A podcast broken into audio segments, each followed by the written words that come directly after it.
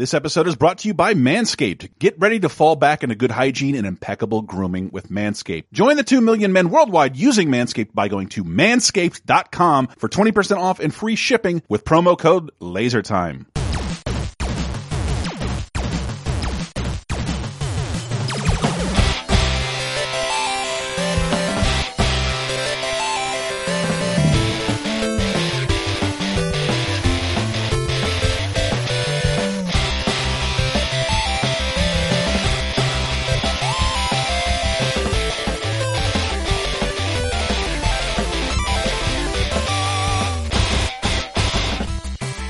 Everybody, welcome to episode 443 of Vidjagame Apocalypse. I'm your host, Michael Raparez, and I, for one, am very excited about more Dune sequels because as a man-worm hybrid myself, I demand to see more man-worm representation on screen. We are coming to you from the Andrew Aiken Memorial Studio of the Airwaves. If you want to get on the studio naming action, go to patreon.com slash lasertime. Who else is joining me? Halloweener Chris Antista, but a Dune lover. Uh, holy shit, did I like Dune? Are we doing Dune names? Uh, uh, Sporty Spice Matthew Allen. Oh, come now. And special guest. Well, damn, I didn't know we were doing Dune names. Uh, Anthony Abatte, I was going to be the Pumpkin King. You can be the Sure, Pumpkin King. you can, you it's can. still it's still Halloween. It's a You can be I'll be Pumpkin the Pumpkin Spice. You can do Spice. King. Pumpkin, Pumpkin Spice, Spice King, King. right there. You can Boom. be the Lord of House Pumpkin and still stream it. I love all of this. yeah.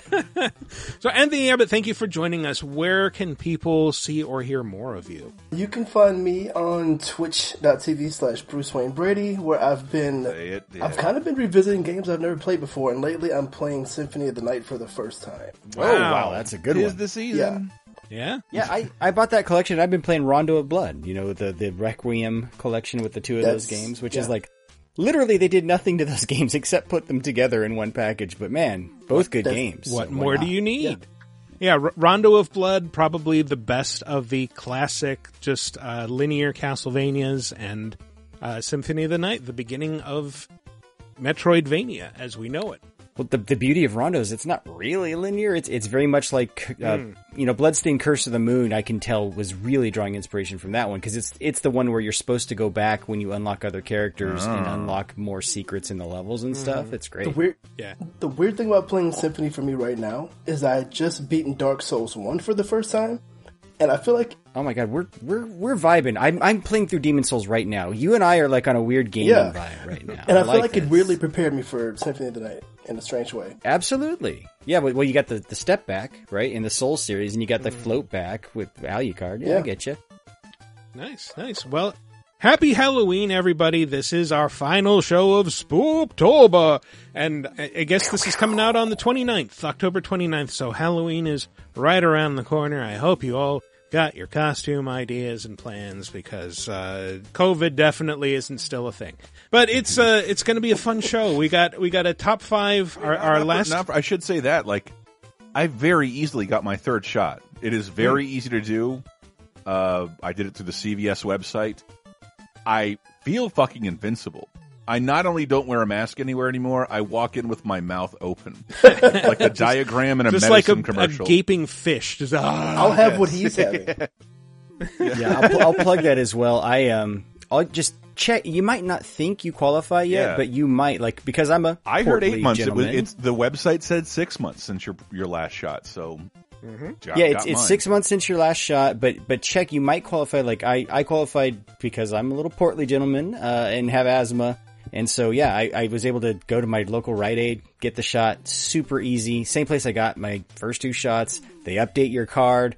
I check California has the whole digital thing which shows, you know, but yeah, it's very easy. Uh, I do recommend if you haven't done so or are thinking about it, look into it because you might be qualified already. I think the, the the cards have like four or five slots on them though. Like, have, has anyone know, data mined these yet to see if there's like extra content coming? Like, are we, can we expect more Is, boosters? it, is there Madonna DLC or It's- something? I don't what, what is the last shot in this Smash season pass? It's, it's very basically, is what you're sadly a Fire Emblem character. It's, uh, I mean, Sakurai almost died for this, Michael. You know, you, Yeah, you're, you're yeah. working the Let man the to man the bone sleep for now, these God. additional Let shots. Let, let Sakurai alone. Uh, well, because it is Halloween, um, thought it would be fun, and somehow we've never done this in our eight years as a podcast.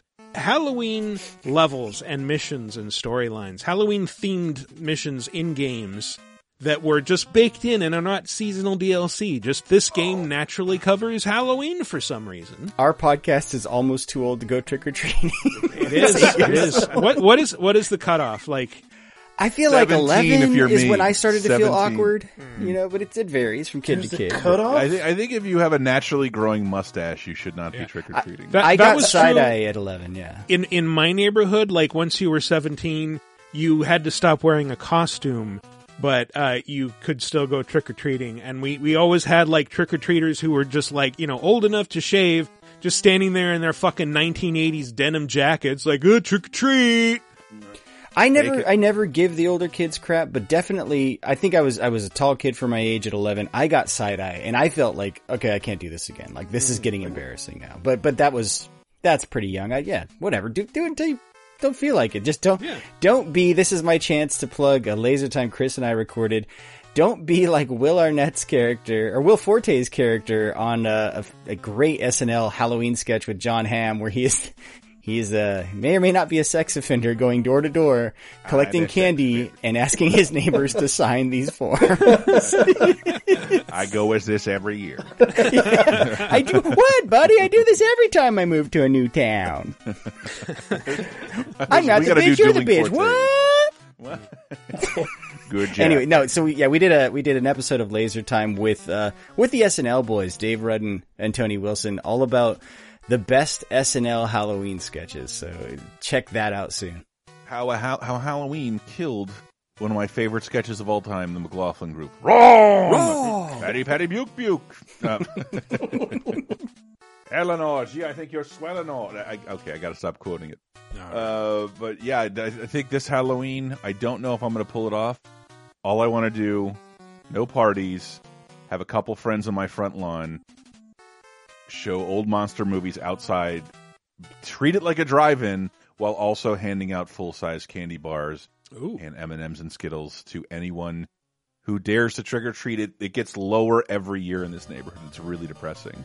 But also, I don't know where you guys are. There was a designated street where all the kids used to trick or treat, and everybody lived in that street had to decorate. There are no decorations on that street as of today. Oh no. And uh, I don't know what's happening because like somebody's got to fucking pick this shit up. Kids deserve to trick or treat. End, God end damn of an era. Yeah, no, I, I live on one of those streets where I think my neighbors decorate more for Halloween than they do for Christmas, and we are definitely like a prime spot where I could just tell people are driving their kids to my neighborhood, and I'm like, okay, I guess I gotta go back to Costco and get more candy, but uh, happy Halloween. I'm all about that Halloween spirit. Did, but- did everyone on that street just like have a simultaneous born again conversion? Like, I will not celebrate Satan's birthday. I don't know what it. It probably is the pandemic, but I, uh, I don't know what it is. But it makes me very, very sad when like the last place to trick or treat. go- It's like it's like when the last Godfather's Pizza goes out of business. Um, who's gonna Who's gonna keep Who's gonna give me bad pizza with arcade games? that pizza's just sitting there in a diner with its family. Next thing you know, it just cuts to black. No more Godfather's pizza. I went ahead and ordered something for the. The bad pizza will find a way. Lamppost pizzas outside trying to parallel park, can't quite get it right. Who ordered the gun and the cannoli? I, did, I I did find out there's a Godfather's Pizza about 50 minutes away, and I think I'm gonna do it. I, I don't know if that was a big thing for you guys, but they Pizza Hut had Donkey Kong Joust, Pac Man, and then the fucking Godfathers had like Kid Niki and Shinobi and like all this weird shit. Damn. You never knew what it, they were gonna The have. Was one that I the went to had Quartet, a game nobody remembers. What? Yeah. Right, like Pizza Hut played the hits, but like Godfathers had the weird shit. Was that the Herman Cain chain? Godfather? Yeah, pizza? yes, it was. Man, Herman Cain really knew his arcade R.I.P. machines, apparently. The last time that I went to a Godfather's, they were having like a pizza buffet. I have no idea if that's still a thing. It certainly isn't We- a thing now. I live in a town with no more pizza buffets, and I'm mm. devastated by that. Yeah, I would- roundtables used to do them around here, like lunchtime pizza buffet. and that was that was so terrible. I love them so much. yeah. I want Uh, ranch they- on Ra- everything. Round Table has two pizzas that just have a ranch base. They are Yes. so Yeah, the Alfredo gross. pizzas. I feel like a kid made that at the buffet and left it there. Instead, they made it on purpose. And See, I grew up with Peter Piper pizza, and it was like the pizza was like oh yeah, yeah. pizza was like cardboard. The root beer floats were good, but the arcade games were amazing. Yeah, yeah. That's kind of how I've it said was that on a thousand local place. podcasts now. I uh, I want a Pizza Hut lamp that I see in all those Craig Robinson commercials. Um, Oh sure. because I thought Pizza Hut made video games when I was very young. It was the first place I discovered them. I thought they made Pac-Man. I thought they made Donkey Kong. It's where I played ga- in Galaga. I thought I thought they that's where they came from. Well, Chris, been when, to a when a Pizza arcade Hut really loves a Chuck E. Cheese, uh, then they get together and video games are made. It's when you go to a Pizza Hut and, and like, man, this pizza tastes like somebody who programs video games made it. Silicone on my pizza. It's weird. All right. Well, let's let's bring it back around to Halloween and our top five Halloween levels, uh, missions, whatever you want to call them, which we'll get into right after this. Autumn is in the air, the pumpkins are in the patch, and our friends at Manscaped are here to make sure you don't uh, carve your pants pumpkins or your Thanksgiving gourd when you're grooming your patch. You know what I mean.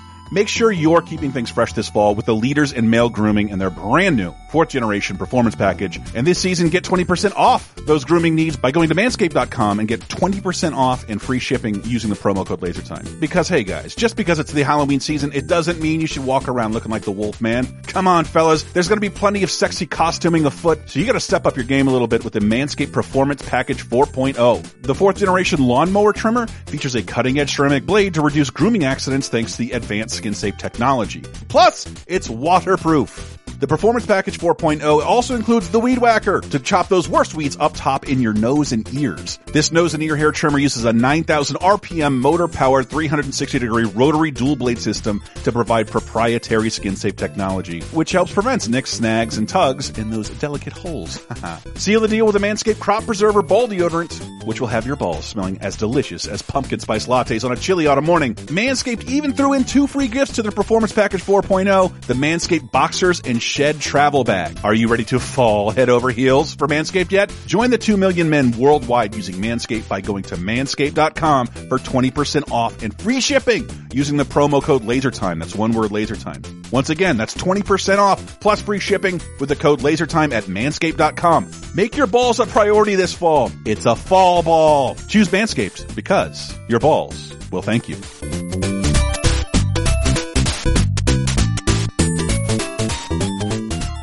We're back to talk about what? It was Halloween. a Halloween shindig. Ha- what Everybody would be was levels, but- invited. Spooky levels. Yeah. I think uh, I think open world games make it so you can't quite call it levels, right? You can call them like Halloween quest chains or missions. yeah, missions. missions. Like I I don't know, what would you call this one, for example? Number five. I'd call them. Gotta stop them from hurting each other. Believe me, this is for your own good. What did Lee do to these people? I mean, the thwips alone should should clue Yeah, you guys yeah. in. Was, was was one of those Spider-Man shirtless? Was this uh this that mission from Spider-Man? one of these Spider-Men is in fact shirtless. Hey, look at us! We're Spider Pros! I'd rather get beat up than check out my moves! Dude, what's with the white spider? You get that suit at the dollar store? So you actually recommended this one, Anthony. This is the back to school mission in Spider-Man for PS4. And good memory with that one. Um, What? Is there? There, remember, I like forgot that it was on. Halloween. I, I remembered that it was they all went to a concert that was a costume Yeah. party. yeah, Right, But at the well, it's- college. It's, like a yeah, the NYU stand-in, whatever Yeah. it is. There's like a college campus, and uh, Spider-Man comes with a singular mission. Delaney's dressed as one of my greatest foes. Let's find out which one. So, in in uh, epic good taste for the New York of the Marvel Universe, everybody uh, there is dressed like a Spider-Man villain. There is a vulture handing out treats from from a window ledge. There is a uh, lizard dancing on the floor who is your eventual target, and there is a Mysterio with a hall of mirrors. Excuse me, are you Dr. Delaney? Ah, Spider-Man, my nemesis. You won't catch me this time. Oh no, smoke. Whatever will I do? This is the end for you, Spider-Man. Now I have you.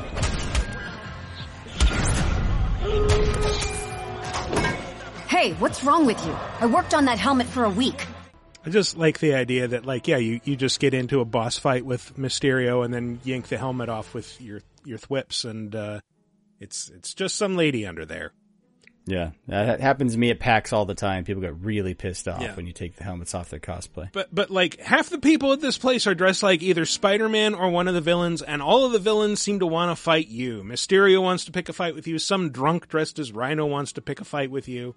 Right, in a room full of Spider-Man, Yeah. wh- why you specifically? But I, by the way, think about that. I think you're saying it's in, in the sign of good taste. How morbid is that? Because you have to assume in their universe, these are bad dudes who've probably killed people. That'd be like dressing, like every, you go to a party and everyone's Saddam Hussein and Hitler at the party. Just like, Mm-hmm. Oh yeah, this, you know, this hilarious getup. Uh-huh. Yeah, It's I'm- also Hall- it's also Halloween in a video game, so there are six hundred thousand people dressed like the same three people. actually the the diversity of costumes is Yeah, kind of impressive. the best you've I've ever seen for Yeah, sure. yeah. To to think like, oh man, they they probably came up with all these character models just for this one scene. That Right. that's pretty cool. There's even a guy who I'm pretty sure is dressed like Delsin Rowe in that scene. For the the protagonist from Infamous Second Son. Oh He's yeah. got like Oh, the gosh, really? the leather jacket and the red beanie, and just gets up and is like, "This is fake. You guys don't have real guns." Because at this point, Mister Negative's uh, goons have raided the party and they're holding people hostage, and they're not taking it seriously because hey, everyone here's a villain, right? Who cares? This is just a gag.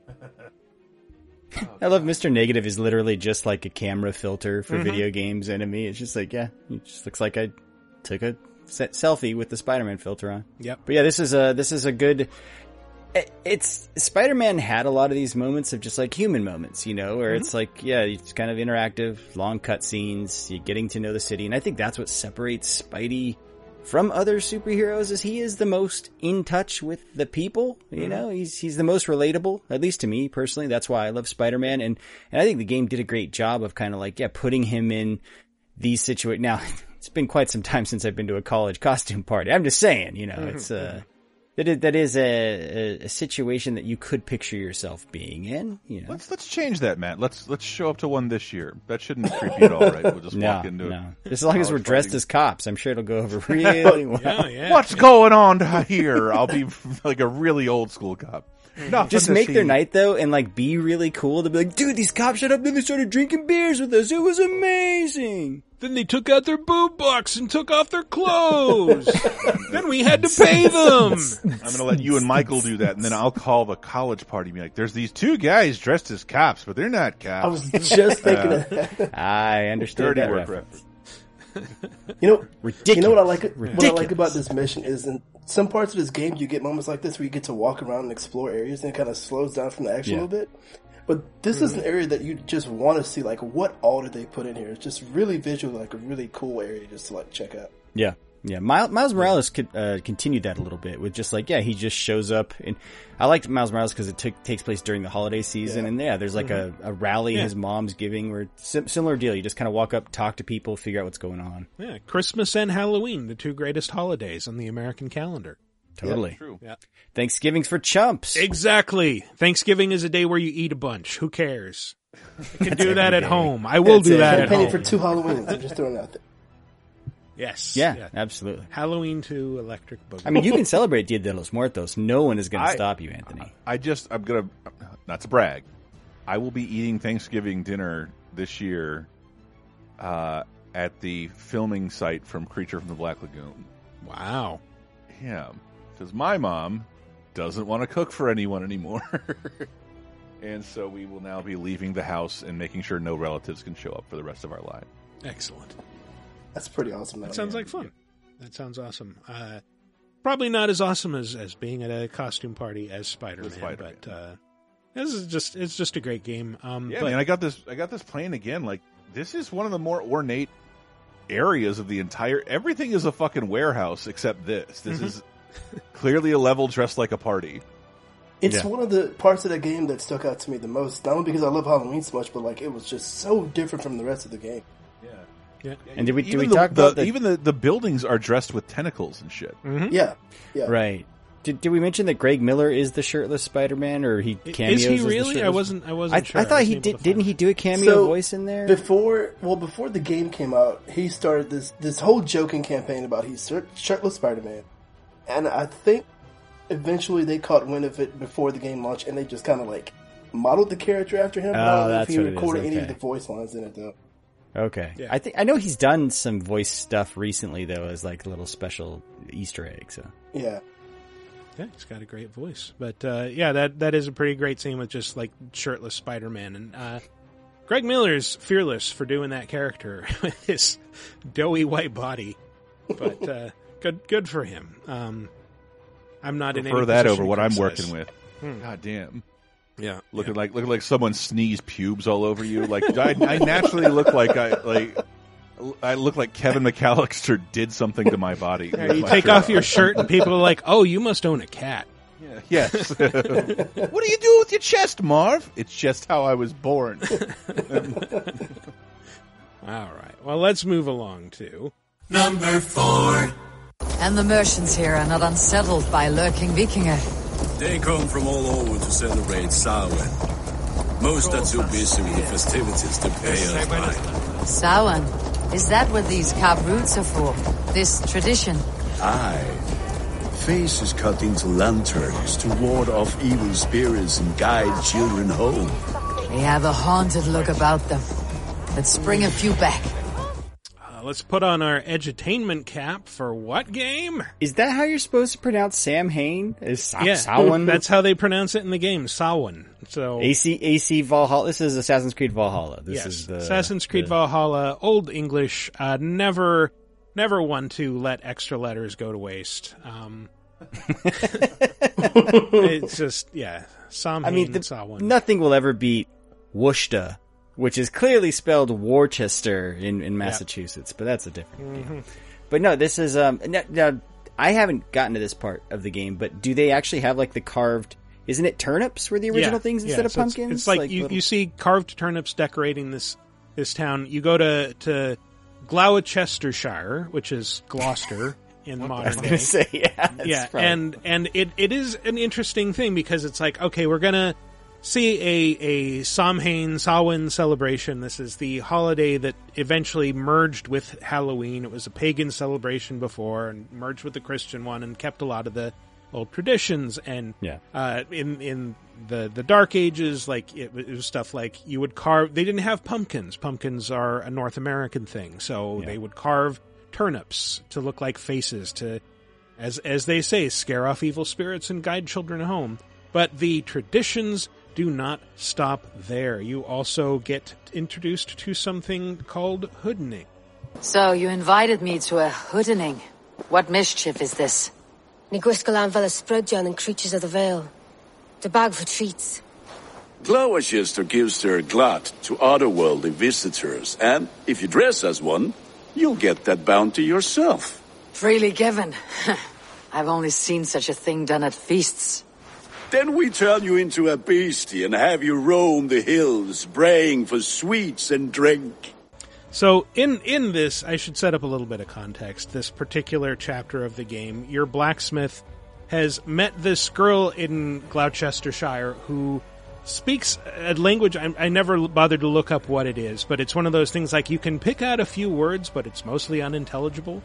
Okay, And- that wasn't just me. I was like, "What the hell? I need subtitles for this And- podca- podcast right and so he wants you to be there to uh, to help uh, make the marriage go more smoothly and to just sort of be his spokesman so he doesn't make a fool of himself. And yeah, you just happen to get there, and uh, they're they're preparing for the wedding in the middle of Halloween. And this town uh, has both a pagan population and a Christian population, and they coexist. But there's a little bit of tension there, so it's kind of like we're delving not only into the origins of Halloween, but also sort of seeing the beginnings of how this would eventually become a Christian, Christian holiday. keeps stealing our ideas and giving them to Jesus. Well, it's I think I- it's it's more like they let us preserve our traditions, and in exchange, we agree to worship their Jesus. I, I was gonna say, yeah, people always kind of like they they they always kind of make fun of the church, like, oh, you're just you're just taking other people's traditions. I'm like, no, it's actually brilliant. It's like those people Yeah. were going to celebrate regardless, right? Like they're going to celebrate underground, so just adopt them into the religion, and yeah, now they can celebrate publicly, but you can do it under the guise of your religion. It's it's actually kind of a brilliant part of cultural appropriation on their part. You know, Yeah. it's just like, yeah, it's what you've done. Yeah, How about instead of you worshiping your own God, we'll swallow every fun aspect of yours? And Hmm. Yeah, well, we'll we'll let you keep all the fun aspects, and you just change the name of the god. It's fine. Yeah, it's it's fine. You'll never know the difference. Fine. you never even had your tree. Yeah. It's, which which is so funny because like so many Protestant churches or evangelical churches will like uh they're very anti Halloween at this point, you know, and it's like no, which man, is like, weird ch- because uh, All Hallows Eve is a is a Christian holiday. yeah, yeah, But uh, but there's some political intrigue going on in in this village. There, it's about to transition from one elderman to another. The guy who runs the the province, and uh, the old one is about to uh, step down to be part of another pagan tradition. Some fans of 1970s British cinema might be familiar with. I am to be sacrificed in the Wicker Man as king of the harvest. Like Elderman Simkin before me and all before him. Horrible barbaric practice. A burnt offering after poor crops. They hope well-fed gods will smile upon them. Your people are loyal to you, Cynon. Seems a waste to throw your life away. Their loyalty would falter if I shirked my duties.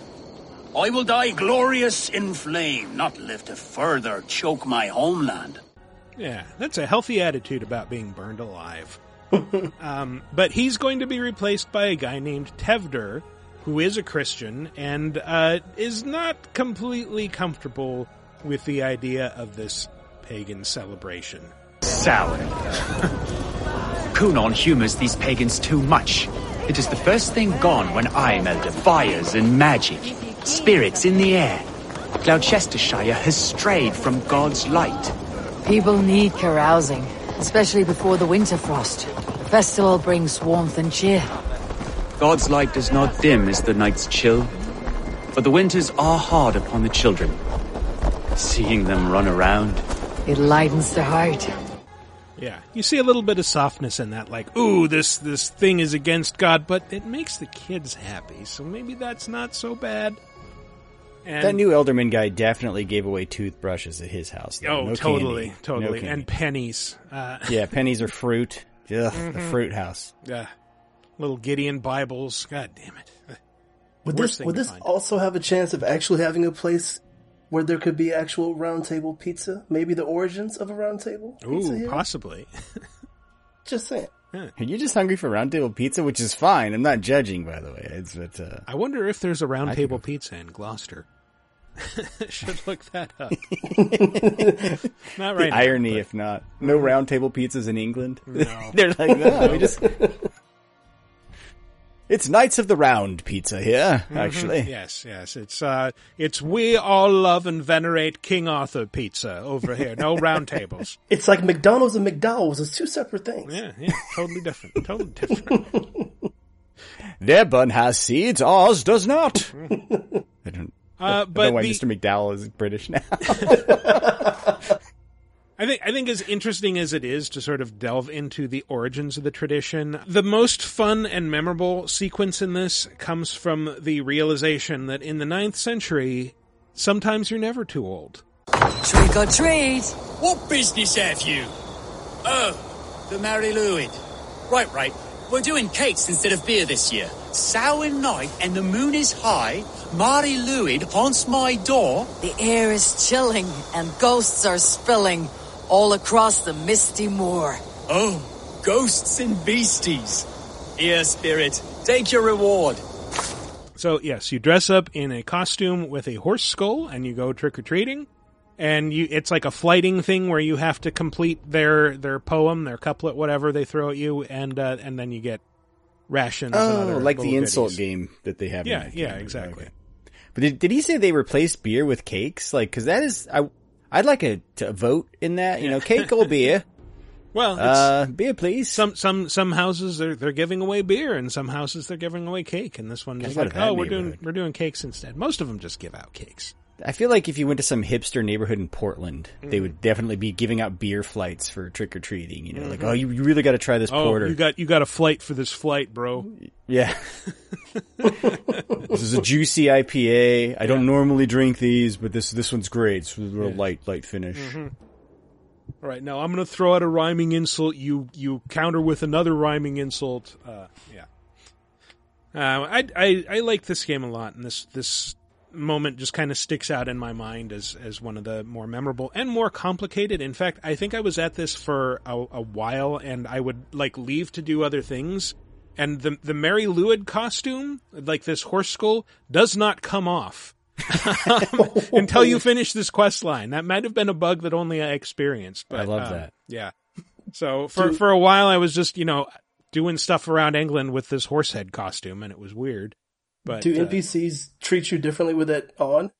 uh, only only in the the Gloucestershire area. There's a part later on where you have to uh, sneak around using it as a disguise, and uh, and you know talk to people in other animal masks and find out, hey, where's this guy that I kind of want to beat the shit out of right now? And like, oh yeah, he's over in the church. Oh no, it's cool. Yeah, ha- happy, Did happy you meet a Samhain. Muppet? Yeah, yeah, it's a Muppet. Just Assassin's Creed has those. Hey, Whatever. yeah, Uh, we're everywhere now. We got Haunted Mansion and Assassin's Creed. It's great. Dude. Anyway, let's move on to number three. Something a little bit more classic.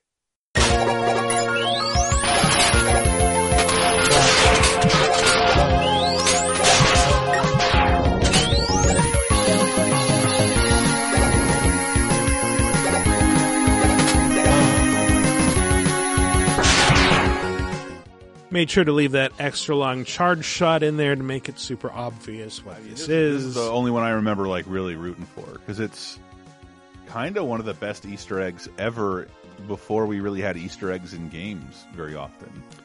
Where- Yeah, Whereas like or, or crossovers, really, even even from the same publisher. Yeah. like so, this. so this is the Shade Man stage in Mega Man 7, which is Gothic horror comes to a Mega Man stage where you have robot zombies and crows, and Shade Man himself looks like Dracula. And then there's like a mini boss that's uh, shaped like a pumpkin, like a jack o' lantern's called Van Pookin. But there is a cool Easter egg in that if you, I think, hold down jump and shoot while you select uh, Shade Man, you get different music.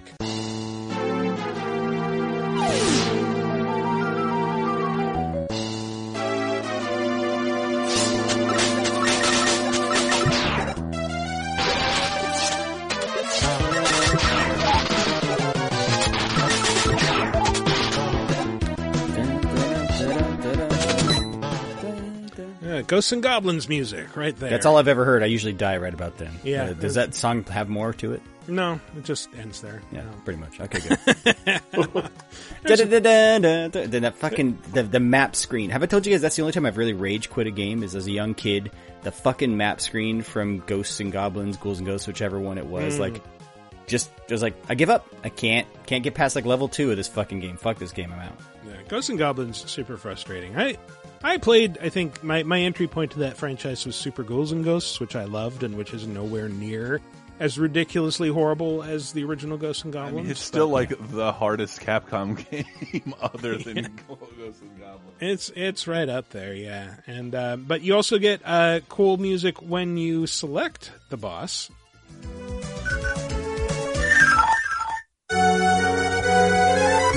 Ah, there it is. Your favorite music, Matt. I'm at, I'm out. Fuck this. I Here to just haunt moved my you mic. from I'm beyond the grave.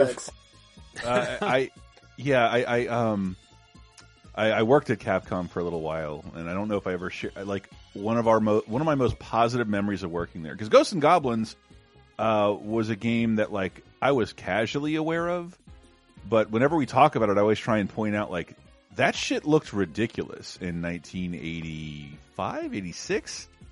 Uh, it it looked so pretty compared to every other side scroller in arcades. Mhm. Um, It was for me, it was a turn off because it was so hard. But uh, we were doing something in in um, in the office, and Brett and I were fucking around with ghosts and goblins, and all of the people, like all of the all of the employees, like ten to fifteen years older than us, crawled out of the woodwork. Like, let me show you what to do, and like all of these guys who I haven't really seen interact with games, but like sell games or track data pulled out the, all the stops. And these older dudes rocked ghosts and goblins and told us everything about like growing up where like this was the coolest fucking franchise we had ever seen. It predates castlevania. Um, it, it, they're just if you were into horror in the early 80s it was a great time to be into horror. Ghosts and goblins was representative of something so dope. And i can't think of any other game of the the bit era that did anything like this capcom is all about uh, character cameos at this point, but like this is a whole level in music. It's really neat, and I didn't know it existed because, uh, um, yeah, I just I, I had rental time with Mega Man Seven. I never owned it.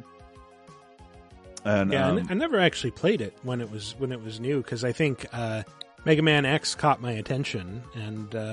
Yeah, and I, have I've said that a billion times. There were six Mega Mans on the NES and then 4 mm-hmm. on the Game Boy, and I just assumed X was ten, and Mega Man Seven yeah. was super confusing because like mm-hmm. uh, what? Uh, okay, but uh, but yeah, I, I found out this existed really kind of late in my life, and I'm still kind of like taken aback by it. Um, no game was celebrating its history like this at the time, and this is a, a, wonderful, wonderful little Easter egg that's worth firing up and getting those. Uh, what are those collections called?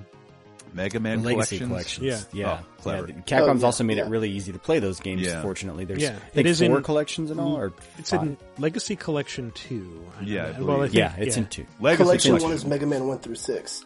Yeah, got and then there's there's the X X has two collections as well, the Mega Man X, and then now there's the Zero. there's the other one, the the Advanced Zero, the Zero collection. And how and, and steal this Capcom? How cool would it be to play a Mega Man game that's like a haunted version of former levels? Robots that have been wandering around for forty fucking years. They've evolved a little and attached parts that don't belong on them. Uh, Man, that'd be dope. Uh, They're not dinosaur bones; they're robot bones. Did, did any of you ever play Maximo when Maximo came out? Yeah, Yeah, of course, love yeah, Maximo. Maximo Ghost to I never played that, but was that as tough as like the no.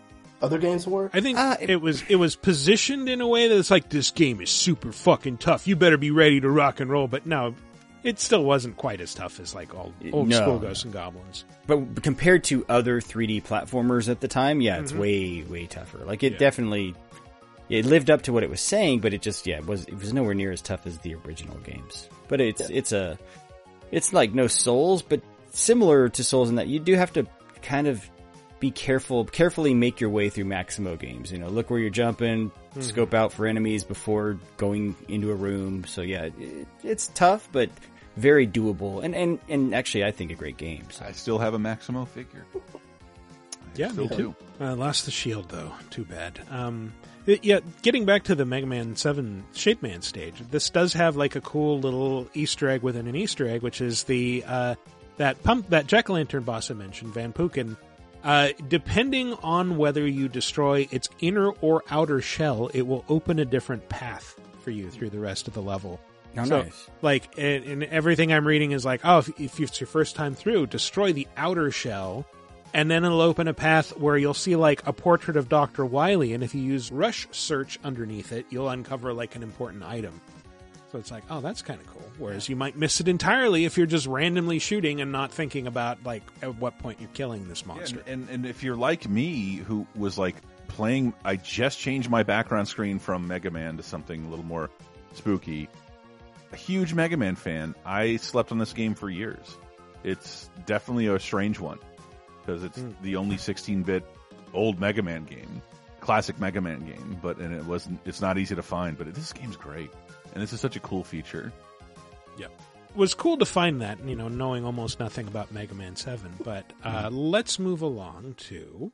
Number two. A game I'm sure all of you know and love and enjoy. Well done, Sora. I'd like you to be a part of this year's Halloween. What's this Heartless doing here? Oh, the Heartless came to town just recently. What's frustrating is I can't get them to dance with me. I loved seeing you deflate when you heard Sora, man. How could you be so heartless? Someone cue that Kanye song. Yeah, Kingdom Hearts. God damn it. The, the Halloween Town levels Yes. of Kingdom Ooh, Hearts. that music. One hour, two hours, four hours of this song. Oh my god! Hi, it's it's me, the Kingdom Hearts fan in the group. Yes, this is how you find out. Yeah, th- th- uh, if you think that's bad, Chris, try playing the Capcom Nightmare Before Christmas game where the sung version of This Is Halloween is the entirety of the soundtrack on a loop for God. hours and hours Oh and my hours. god, that's excruciating. Yeah. I, I I did actually play that game. A friend of mine had that game on PS2, and we played that for a weekend because we thought it'd be interesting. And Hmm. man, that I forgot the game existed. Till you Danny said. Elfman's expensive, man. You can only afford to license one of his songs Just for, the, for your game. Play play that song on a loop and occasionally scream "Soul Robber, Soul Robber" over it, and you will have the experience of playing the Capcom Nightmare Before Christmas game. Jeez. Ah, But yeah, so this one is yeah, we we were I think kind of debating because we're like, well, the whole deal with Nightmare Before Christmas is yeah, technically it's Halloween Town, but they focus on Christmas a lot Mhm. of the time. But I, I feel like at least in Kingdom Hearts one, Yeah. it it's revolves squarely around the Halloweeny aspects Oh, of it. You know, it's, like totally Halloweeny, um, and you are trying to work with Jack and Doctor Finkelstein to create a heart and gathering components for it from around Halloween Town, so that you can put the heart in the Heartless, and then they will presumably dance with Jack Skellington for the Halloween festivities. in Halloween Town itself, it's it's an interesting level. It's actually pretty small compared Mm-hmm. to the other levels from what I remember in terms of uh, size span of the level. But it's it's actually a big level because it's vertical. Because most of that level, you're climbing this like tall tower to get to the top of the tower. But it's like the town itself. There's only like two or three places you can go. It's like you can go to like the mayor's house or something. You can go to the, that one graveyard, which eventually Yeah. will, will, will, you know, you get to that big tower. But yeah, it's not in terms of like the other, compared to the other worlds in Kingdom Hearts, it's not a huge world per se. But, uh, but still, they, they Yeah. kind of nail the feel of it. And they have all the, I think they really nail all the characters. You know, they have the, what are the three little trick-or-treater Uh, shits? Lock, shock, and barrel. Yeah, is it yeah, stock or shock? Lock, I- stock, and barrel. I don't like this movie. You, you whatever you say. Yeah, I I think it was lock, shock, and barrel. It was like one of them is a play on on a word, but uh, yeah, they the, the trick or treaters are there, and of course, when they figure out that you're trying to make a heart, what do they immediately do? They tell Oogie Boogie. Aha! That bonehead Jack is really making a heart. I'll be jiggered. That works for me. Ooh, when I get my hands on that. You're too Well, me? I've got no hands. Yeah. but I'm still gonna nab that heart and control the Me and Chris had the same. I heard it, and I it's think he's a. Jay Z fan. He's a Jay Z fan. No, J- he said I'll be jiggered, right? And isn't that? Oh, no, no, I heard- isn't- I heard isn't a N-words for me. Isn't that a tool in like when you make cocktails? There's like a jigger in the cocktail. All right. Anyway, I Matt is. I gonna- was- we're gonna have to cancel Matt on our own show. Look at this. I was too distracted by the fact that it sounds like the mother brain from the Captain N cartoon. Oh, Hippo! the, uh, the do you guys remember the boss fight in this level against Oogie? Because Yeah. it's actually pretty Yeah, it's cool. actually- it's, That's pretty neat. it's Well, got the you- it's like the little slot machine mechanic. Yeah, right? the, Where his it's- his big roulette wheel. Also, you get that's to jump what it is. around Rou- on. roulette wheel. Yeah, yeah. Yeah, Yeah, it's, and it's actually one of the more memorable boss fights in Kingdom Hearts. Yeah, I think it's one of the better ones in, in Kingdom Hearts One for sure. And I also love their the character design. You know, they take on kind of a uh, Tim Burton esque look. Everyone's got Yes. Yeah, it's like like you know, like Right. a hot topic look, right? Like I think Sora has a pumpkin on his head actually, and I Yeah. think Yeah. I think Goofy's got like a his costume's like in patches and pieces, Yep. kind of like Sally. Yeah, he, Right. well, he looks Yes. like like like yeah, Sally or like a Frankenstein, and instead of his hat, it's like a giant bolt that's like screwed into his head. Mm-hmm. mm-hmm. I think Donald was a mummy. I think. Yeah, that he's a mummy. Yeah. Yeah, But yeah, uh, yes, Sora I- was wearing like a little jack o' lantern mask, like you know, sort of half cocked at an angle, like a Japanese He festival. looks, he looks like a something. Persona character. Yeah, Yeah. kind of did. Yeah, pretty much. yeah. Uh, but I would, I would very quickly buy all of the action figures for all. for every every uh, yes, everybody in these outfits. God damn. dude. Uh, you know, honestly, I Kingdom Hearts. Kingdom Hearts hit this weird thing for me where I had no interest in Final Fantasy games before, and anything really RPG ish. But I love Disney movies and stuff like that, so that's how it kind of brought me in. And I came out on the other end that wanting to watch the Disney movies that I hadn't seen from Kingdom Hearts that were mm-hmm. referenced, and then wanting to play Square games. And it was really late, but actually I saw Nightmare Before Christmas after playing Kingdom Hearts. Really? Oh wow. Yeah. I think what you just described is exactly what they intended with the partnership. Like this is the bridge for Disney kids into Square RPGs and the bridge for Synergy. JRPG fans to watch more Yeah, it Disney sounds like movies. every desperate pitch I've ever made. Like, um, It worked on me. yeah, no kidding. Wow. So- Wow. Um, but it, I, one of the reasons that I picked this and put it so high is because, like like you said, Matt, in Kingdom Hearts One, this was not a very big level, but it kept coming back. It was in Kingdom Hearts Chain of Memories and the remake of Chain of Memories. It was in Kingdom Hearts. Was it 358 over two days? I wish Yeah, it was and that. two, I I wish think, it was that again. Yeah. Yes, and it was in two where they kind of pick up the the Christmas half of the equation a little bit more. Sora, Donald, and Goofy! Welcome back! And Merry Christmas! Merry Christmas? Don't you mean Happy Halloween? Of course, Halloween greetings from Jack Skellington, the Pumpkin King! Forgive me, I'm in a Christmas mood. You see, I'm running the show again this year, but I need Sandy Claus' blessing, so I'm off to Christmas Town. Sandy Claus? Oh, I think he means Santa Claus. This implies we know who Jesus is. we have a Christ in our world.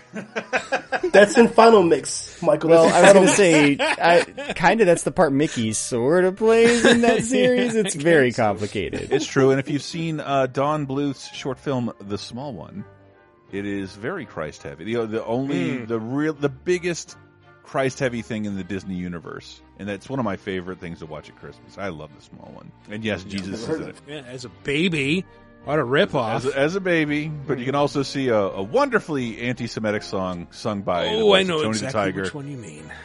blank, blank, blank, blank. Take the money to the bank, and then a bunch of like, uh, why are all these Semitic people singing this song? We don't need to get into that right now.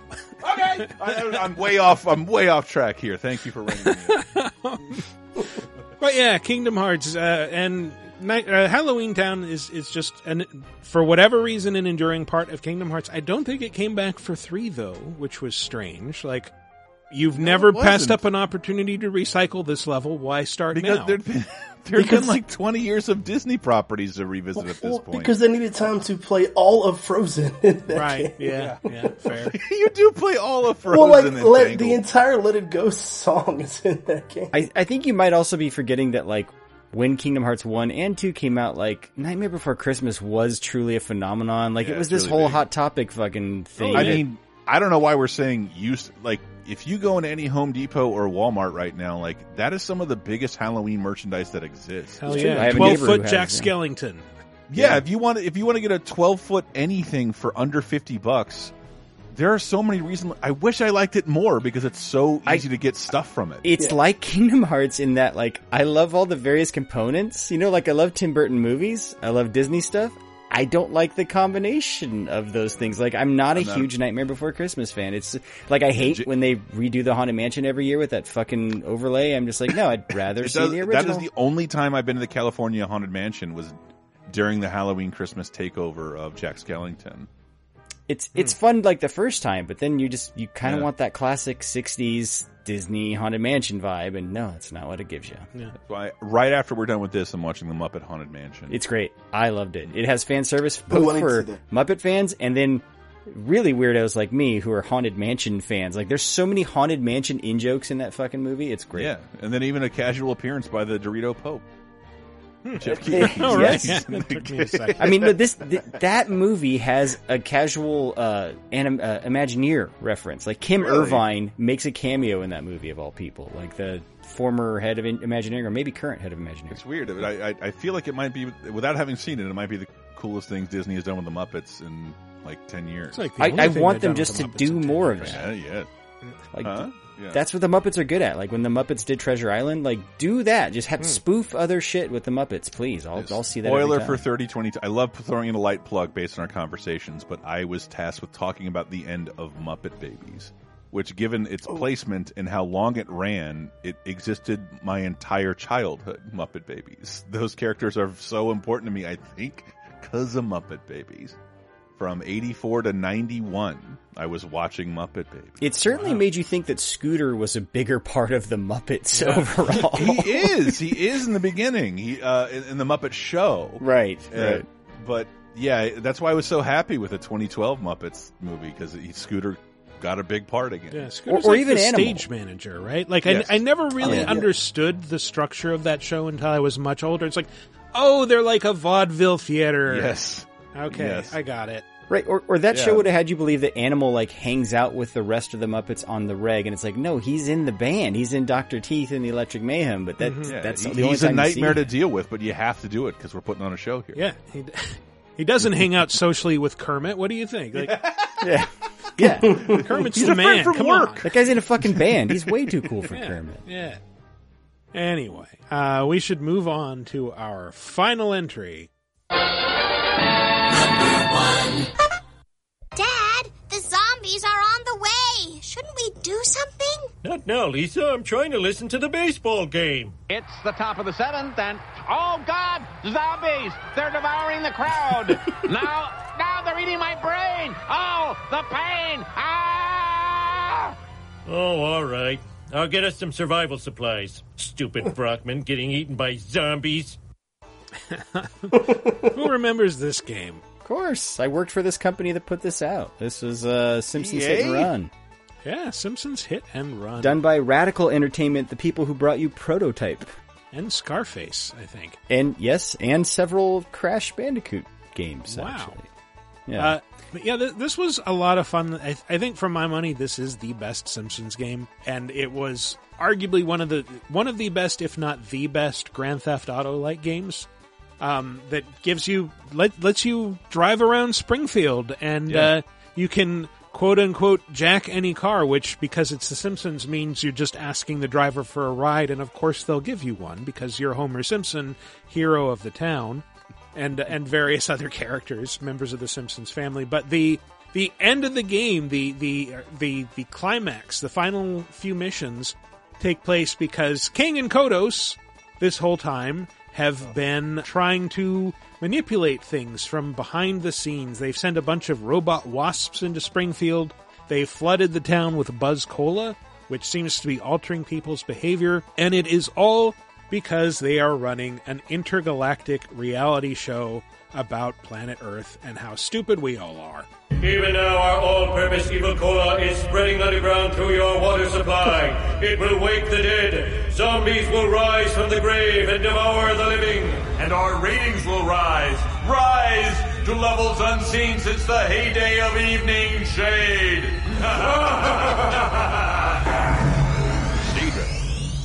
Oh man, that sounds cool.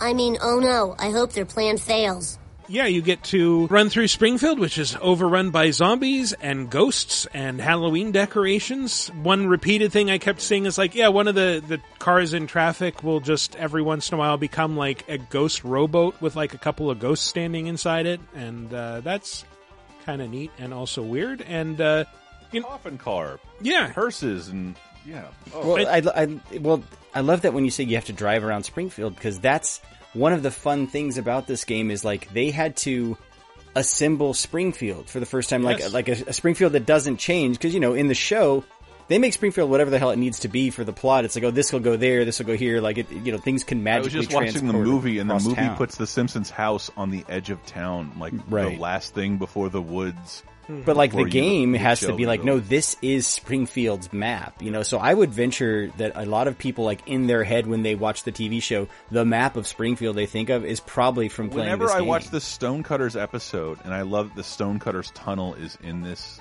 game. mm-hmm The secret tunnel you get to. It, it's so cool. Yeah, it's it's clearly done with a lot of love, but but not only the town, like this was the first time that I got a clear sense of the layout of their house. Yeah, playing this game, like what does their living room actually look like? Which is actually remarkably consistent. yeah, Yeah. Yeah.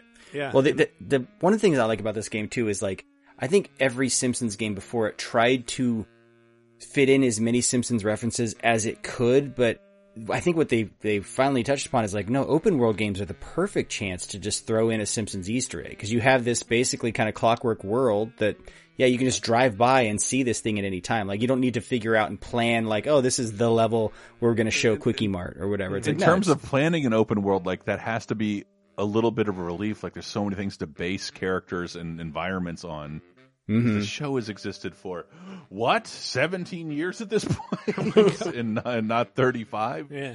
Was it? I realized uh, a while ago. It's like, oh yeah, that uh, that episode where I think in the the closing credits they had a song that was like, "They'll never stop the Simpsons" or "We'll never stop the Simpsons" because it was 20 like years ago Yeah, yeah. Like, was is it twenty years ago? I, I guess it was five years ago. I had the, behind realization. it's that the it was- behind the music parody episode Wow. Wow. That's how old it it has the behind the music guy narrating it my god I think that only surprises us because it is a, a TV show versus like, yeah, think of it like other cartoon characters don't die. Like the, the creators might Yeah, die or their but- animators might die. But they get like, you know, we get like a few years off from them and then like, oh, hey, new series or reboot. We're rebooting the series. Yeah, Heckle and Jeckle are back Yeah. hooray And Right. Jellystone, mm-hmm. probably. Well, no, they're not. They're not Hanna Barbera. Jellystone's the shit Yeah. Versus, yeah, The Simpsons is, is a bit like SNL in that like a lot of writers go there as like Mm-hmm. early jobs and it's kind of where they, they form their chops in the industry. And yeah, so I like, I like having an institution like that, that is like kind of like this incubator program for writers and comedians and animators in Hollywood. That's great, you know? That's an interesting way to look at it. But this mission, like, even though the apocalypse is happening, you can still find Springfield's residents just strolling around on the streets like nothing's wrong. Moe, Yeah. I need your chainsaw to chop up attacking zombies. But then how will I defend myself? Moe, Moe, Moe. Shouldn't the weapons go to save people who have loved ones? yeah, I guess so. I think I made my point. Well, better go comb my hair before the zombies get here. Ah, my life stinks. Poor Moe. And uh, I, I, I do remember seeing a few months ago, uh, the Simpsons showrunners are aware of the love for this game, yeah. and I think that's kind of all.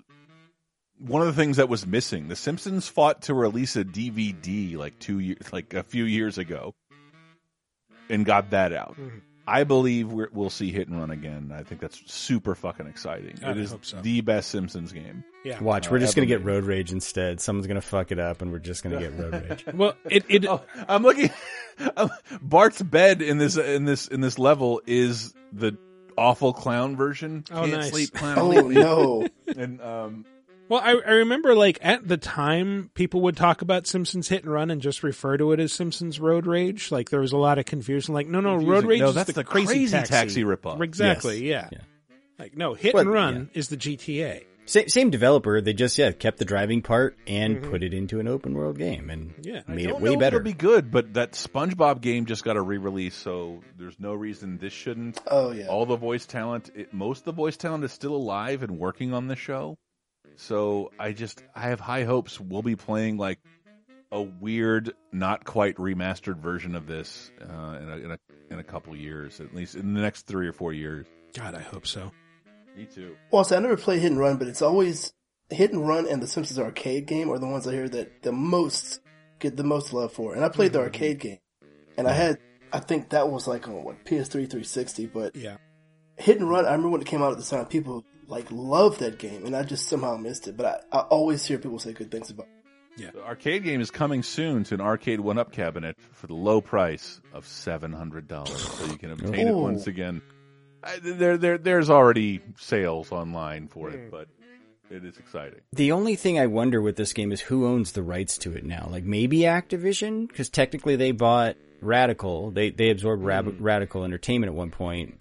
I mean, obviously they'd not- they'd have to I'm get the license. I think again. as time passes, like remember how uh, um, a big problem with Batman, the Adam West version, is that it's like it was made for by Fox for CBS, um, and had nothing to do with Warner Brothers, and eventually that didn't matter anymore. Warner Brothers absorbed that property and everything they shot. And I think Disney is getting close to that too. We've seen, I think we've seen a couple of pre-releases where like the names of the original developer publishers are not even on the box. Um, so I expect something like that should happen here, Hmm. unless Fox Interactive, whatever that company was, comes back into existence. They're they're Makes around. another great Die Hard trilogy. No, I think they are still kind of they they get brought back every few years, but uh yeah, this is this would be a weird one because who would own who would own the source code is what I'd want to know, like the actual. Yeah, I, game I, I engine. wouldn't know either, but you know who would probably spend enough money to not give a shit? Disney, Yeah. who are now their owners, Yeah. and like Yep. enough. Pay them what they want. That would they? God. I, I'm, more, like, watching the level right now. There's ghosts hanging everywhere Yeah. and coffin cars. It's it's great from an atmospheric standpoint. It it totally remakes Springfield or gives gives it a new coat of paint. And Yeah, I it's like the last level in San Andreas. yeah, I I love the yeah yeah actually yeah with the riots where everything's mm-hmm. just going berserk around you. Yeah, there there are, there are, there are cars broken in the road, so you have to like divert into shortcuts you may not have taken already. Mm-hmm. It changes a bunch of stuff. it also brings one of my favorite parts about The Simpsons to this game, which is the the treehouse episodes, right? Like it's Yeah. Halloween and The Simpsons is a tradition, you know. Yeah, it's, it's basically a treehouse episode to the point where it just will nihilistically throw away certain characters toward the end. Based on my mathulations, I figured out the alien's weakness. It's nuclear waste. Yuck. Uh, and how does that affect me? Well, it could save the life of you and your family. And? Look, I've loaded my vehicle with nuclear waste from the power plant. It's going to deliver this toxic payload to the alien ship, risking myself and my delicious brain to zombie snacking, which if you've never undergone that, I can tell you it stings. What a hero! And I never knew his name. Uh, it's Professor John Frank. Are you still here? Uh, but yes, you you will drive Frank's car and bail out just in the nick of time as a tractor beam picks it up and it explodes against the ship with its uh, toxic payload. And then you'll go do the same thing again with uh, Snake and Grandpa Simpson. And uh, and then it's it's like the ending is just like oh no that was that wasn't a dream that was all canon no Homer's the hero of the town now and all those people are dead but yeah we're not restoring the status quo no, but it's The Simpsons, so no one will remember the next episode. It'll be fine. Exactly. Yeah, and now that the show itself has ruined Kang and Kodos' ha- Halloween canon only, Hmm. um, why not have a game where they're the uh, not not climactic? It's not the end of the game, right? It is the end of the game, I think. It is the end of the game. Hmm. Uh, it's wonderful. So, That's all I'll say. Yeah, that that is our top five Halloween levels. Top five. Sorry, bully fans, we left that one out, but uh, yeah. Suck a dick. That's what happens when the superior version of your game is on the Wii. Ooh, you don't get in the top five. Damn, Rockstar felt that one, Chris. Oh man. I was just I saw that uh, Kotaku article about like how many Rockstar games have been on on Nintendo platforms, and it was like no Grand Theft Autos No. have ever been on any non handheld platform. Wasn't weren't there some Manhunt games on Nintendo platforms? Yes, Yeah, and- Man, and table Manhunt 2, tennis. Bully, and I think Rockstar Table Tennis were all on Wii, and that might be it. Yeah, no Jittas or Nope, anything. nope. Um, L.A. Noire on the Switch, I think is the most recent one. Mm-hmm. Not even like a midnight club or anything.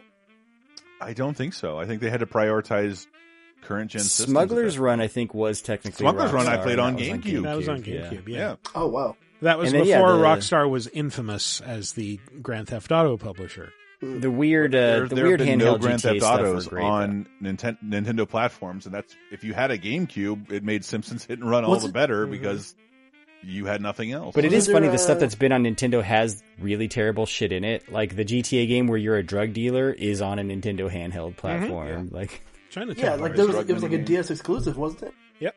yeah. Yeah. And then it came to For while. PSP later, I think, and, and eventually mobile. we were going to go to break so I could pee. All right. Yeah, let's take a break. Um, hope you enjoyed the top fives. And when we come back, we're going to talk about new releases and news, some other stuff, so stay tuned. So it's Halloween, and it feel like dancing, and you feel like shining, and you feel like you're loose.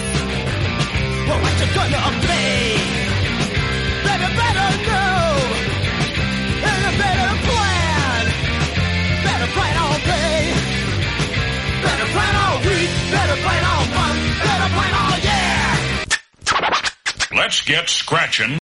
Do you like Vidjagame Apocalypse in 30 2010? Well, the LaserTime Patreon has figured out a way to combine the two over at patreon.com slash lasertime. We've taken a month's worth of 30 2010's games from 30, 20, and 10 years ago and grabbed the hosts, Michael Raparez and Matthew Allen from Vidjagame Apocalypse. And with our combined three decades plus in the games industry, we found a great way to take a deep dive into the biggest gaming anniversaries of the month. Here's a recent sample.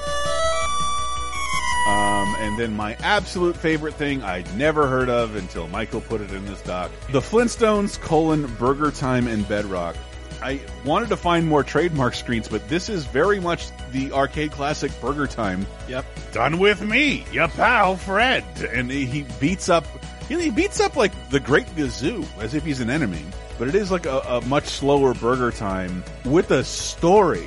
You know what they don't have, what they didn't shell out for? The Flintstones theme. But the Flintstones theme they came up with for Flintstones Burger Time in Bedrock is one of the most sublime and melancholy things I've ever heard.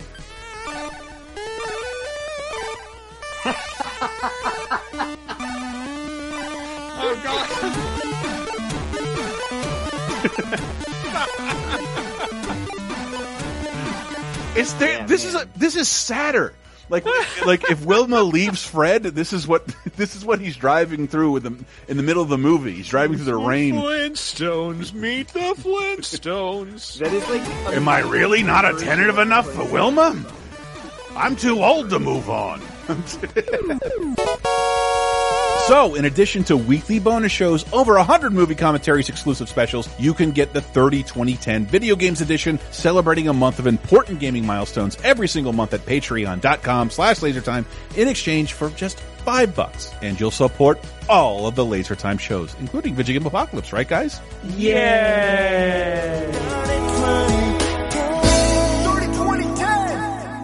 And we're back to talk about. Uh, wait, no, that's not the right thing. Uh, and welcome back to our final segment where we're not going to waste any time doing the wrong intros uh, so that I can further delay the press of this button.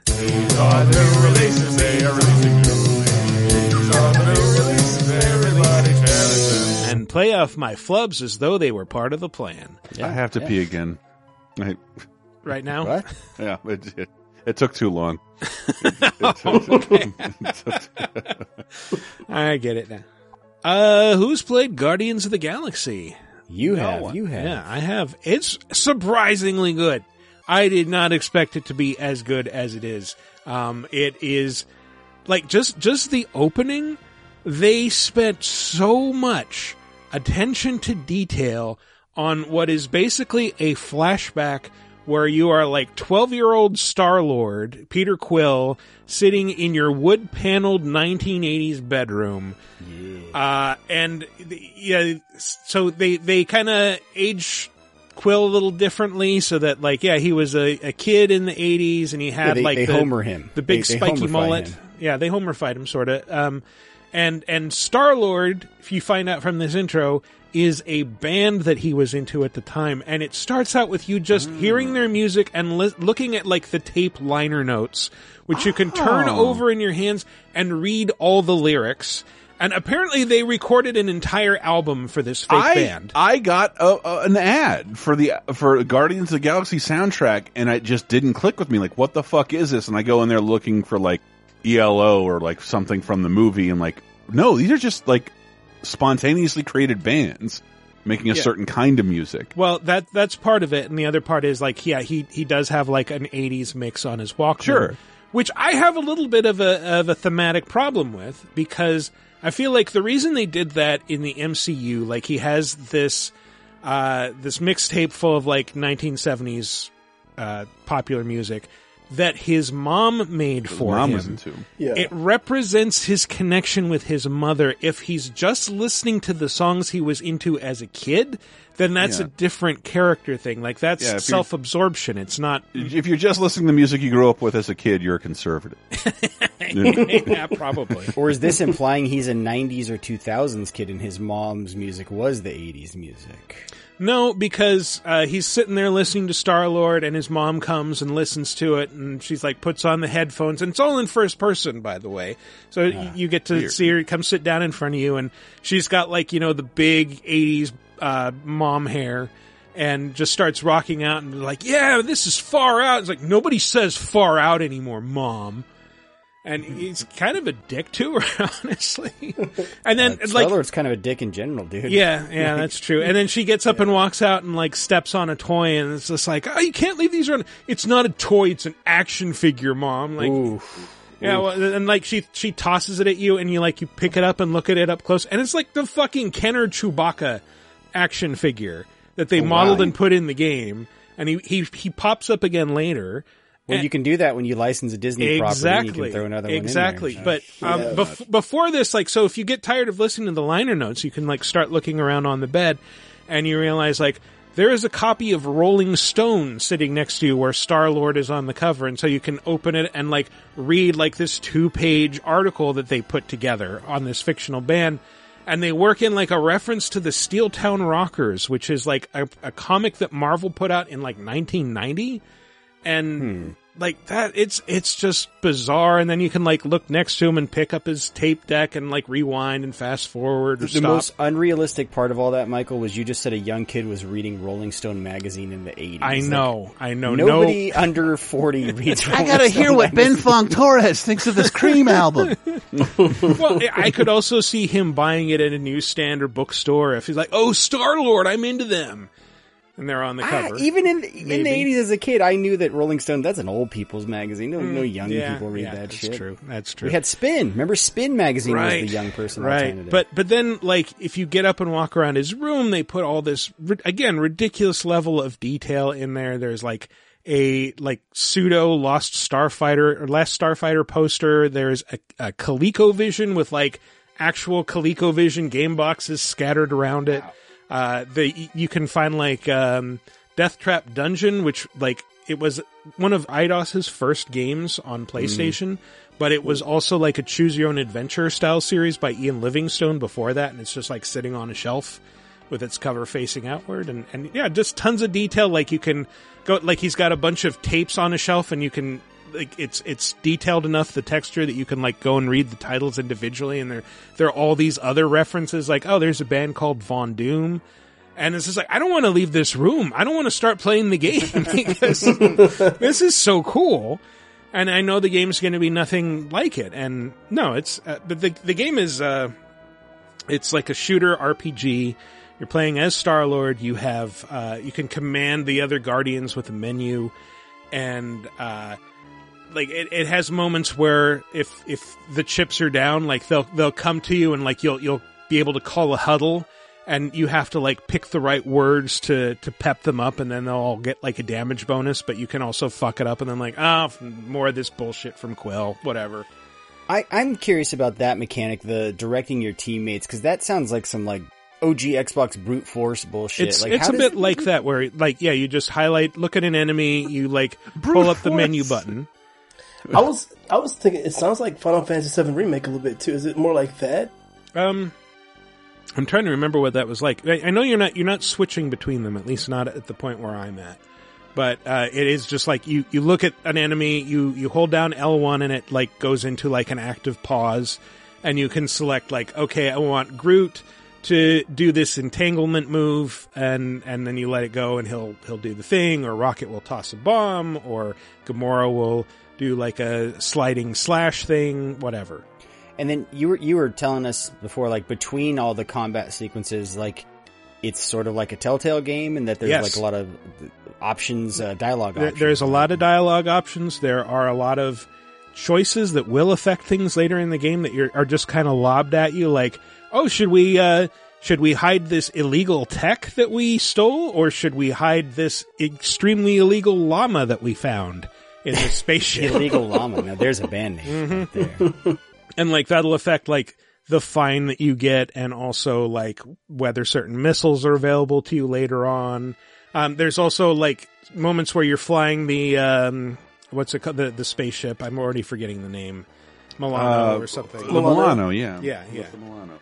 But you were saying it's it's actually kind of well written. It's funny, like yeah, the interaction. Yeah, with the it's funny. There's there's like tons of constant banter from the team all around you. Like you're just walking around inside the ship and hearing them chatter at each other. And uh, you know, Drax mentions something like, "I do not trust the assassin. Her uh, we we should take advantage of one of her disreputable sources, and like from across the ship, she just screams, "My sources are not disreputable." Does it have that? Uh, let's call it the Marvel Uncanny Valley that I experienced in the Avengers game, where you feel like you're playing the Wish versions of these characters because they're not the MCU versions. Yeah, like a, the- little bit, but you get used to that. And like, yeah, Star Lord, you know, I, I guess I'm kind of okay with him not uh, resembling um, what's his Well, face Mario now, at so this he can't point. do yeah, this, you exactly. know. Yeah, It's Mario. Mhm. Well, well, uh, I, I thought cynically when um, Squenix dumped uh, Marvel's Avengers over on Game Pass that was just to like really exploit some free to play horseshit. But I guess, yeah, it was sort of like getting me hyped for this game. Probably, Um, probably. Well, like this game has a lot of the things that I liked in Avengers, but like the re- one of the reviews that I was reading, like it's it's like Avengers with all of the live service stuff stripped out. Like there's Yeah. no, uh, you don't have to worry about gear the same way. It's it's by the same people who did Deus Ex, so it's Yeah, it's, it's Eidos Montreal. Yeah, it, yeah. it so- sounds like the combat itself, like your mileage may vary a lot in the Avengers depending on which character you're playing as. Whereas in this one, you're only really playing as Star Lord, and then you're just telling other people what to do. So as a shooter, is it pretty good shooter? It's pretty good. One feel? one of the first uh, upgrades I was telling you that you get is actually uh, Gears of War style active reload. more where games should do if it. you time it right, because your your guns don't have to be reloaded; they just overheat. But uh, you can make this thing so that it they start cooling down uh, immediately, and if you time the button press right, then you'll unleash like a supercharged shot, which is pretty neat. Um, but yeah, it's it's pretty solid. Um, it it's a little strange for me to get used to because just because I'm so used to with any like third person shooter action game, left stick draws and aims, right stick shoots, and you don't have to aim or anything. You just move the, the camera around and hit the, the button and you'll shoot. So there's no Mm. zooming. Oh, that is different. Mm-hmm. Yeah. Oh, I see what you're saying. There's no ADS. Right, exactly. Okay. At least not that I've experienced so far. I'm, I'm only a couple hours in, but I really like what I've played so far. I just hope it bodes well for more Marvel games. For fuck's Yeah, sake, yeah. Yeah. I, to to to completely disappear from the gaming landscape for eight years in the midst of all those movies and that momentum.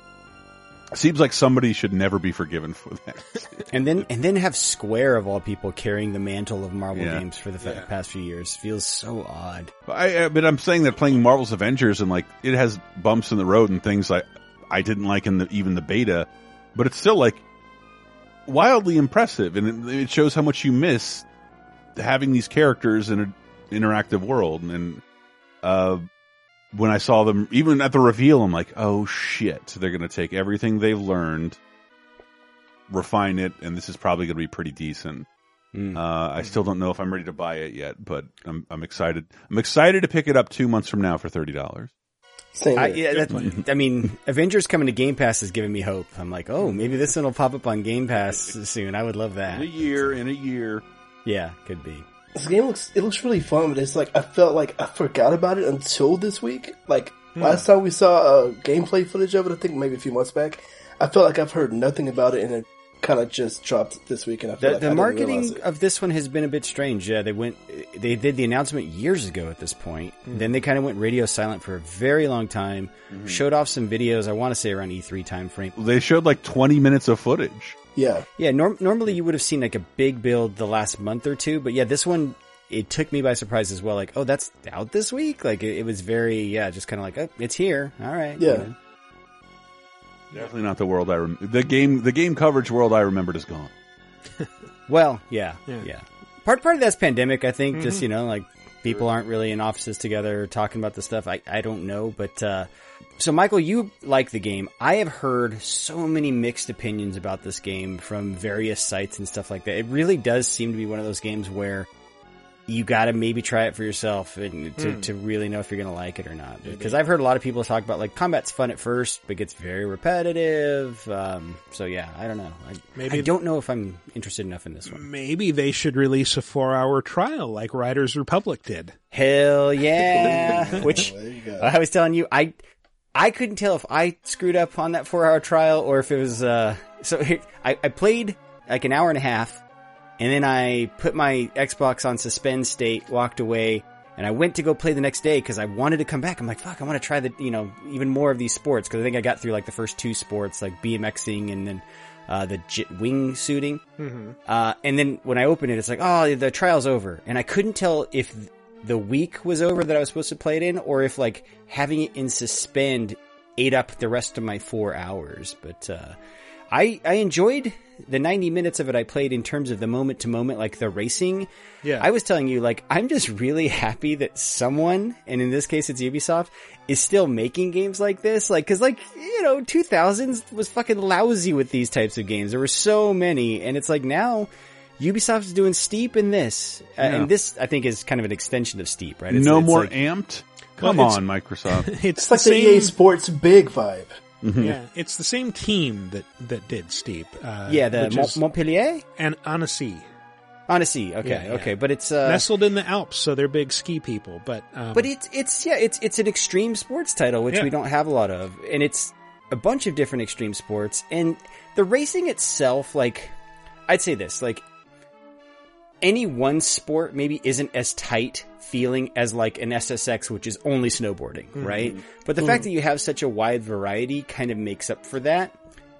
Yeah. It feels a lot like Forza Horizon to me in that like it's supposed to be this festival and everything has this festival feel. It's like, oh, go here and do this event. And it's this huge open world map where you're supposed to be doing all this stuff. It's like they took the cool festival aspects of the Forza games, but instead of doing car races, you're doing extreme sports races. Like Yeah. that, that is very much what the game plays like to me. Yeah, and I'm also impressed with what they did with the open world. Full disclosure, I do work for Ubisoft. I'll just throw Mhm. that out here now.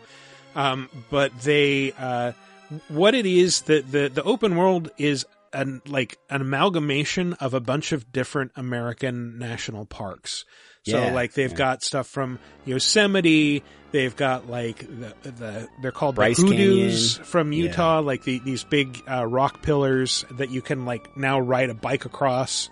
Um, Yeah. it- it's like yeah, it's a bunch of different places with a bunch of different biomes. Uh, there's you you can you can just fast travel straight to events, or you can just wander around and take in the sights that they've built. And That's one thing I like is is so most snow games you can kind of only go downhill to Mhm. explore, right? But like when, when you're on your your bike, it's like yeah, you can you can pedal uphill, and so there's a little bit more exploration Yeah. there. For about 10 seconds, if we're being accurate, just saying. I'm very bad at biking uphill. oh, oh, yeah, very, very bad. What other sports are there? So I only got through BMX and wingsuiting. There is well, there's rocket wingsuiting. Um, in addition to regular wingsuiting, there's skiing, snowboarding. Uh, you can you get a snowboard or sorry, a snowmobile early on, which is obviously not so much a, a thing to compete on as, as to just get around quickly. But how to drag away contestants who were competing? I mean, I've seen their snowmobile races are a real deal, man. Those things are fucking. Bad. They should have a god mode that is just raw parkour. Snowmobiles are amazing when you realize it's just a chainsaw with the big like tank tread on the bottom. It's basically just a chain of a tank tread. It seems around. like there has to be a better way. No, th- I, I actually I did play through more sports because this thing also opens like a Forza game in that the intro, it's like a Forza showcase where you're basically going through each of the sports. It's like, okay, I went off this ramp on my bike and now I'm on a snowboard. Wow! You know, it, it does that thing to kind of give you a feel for all the different sports when you first start. Mhm. But I think it's lost some of the sports from Steep, right? Like it lost the parachuting probably. Yeah, well, I'm I'm looking at our articles at news.ubisoft.com that we publish, and uh, yeah, it includes biking, skiing, snowboarding, wingsuiting, and rocket wingsuiting. So yeah, you don't have the slow meditative uh, parachute things from Steep. At least That was not that we're favorite part of advertising. Yeah. Uh, so I'm going to speak about something right now. Um, the only thing about this game that I gave side eye to while playing the demo, boy, do they speak in that extreme sports slang, man. We're gonna shred the gnar, and we're really feeling it, baby. Like it's it is aggressively in your face with that. Um, try hard. Spoken like someone who got pitted. Yes, yes. but they they describe pitted about like I'm gonna go get pitted with my double bacon cheeseburger, just about like mundane weird shit in the game. Because like your mentor is the guy who runs like a food wagon Yeah. in the the camp, the extreme sports camp, and and he's like our age. Mhm. and so he's like He's way too old know, for this shit. Yeah, way too old for this shit, but more mellow, but isn't as extreme. But uh, the the girl who's your mentor when you first get there is just like, I I could not keep up with the slang, and I didn't want to keep up. I felt like an old playing this game, and I'm fine with that. Acceptance is fine; it's a good thing. I suppose. Yes, yes. Uh, speaking of old, Yes. you played an old, a new, a new version of an old game. All that is old is new again. Resident Evil 4 in VR.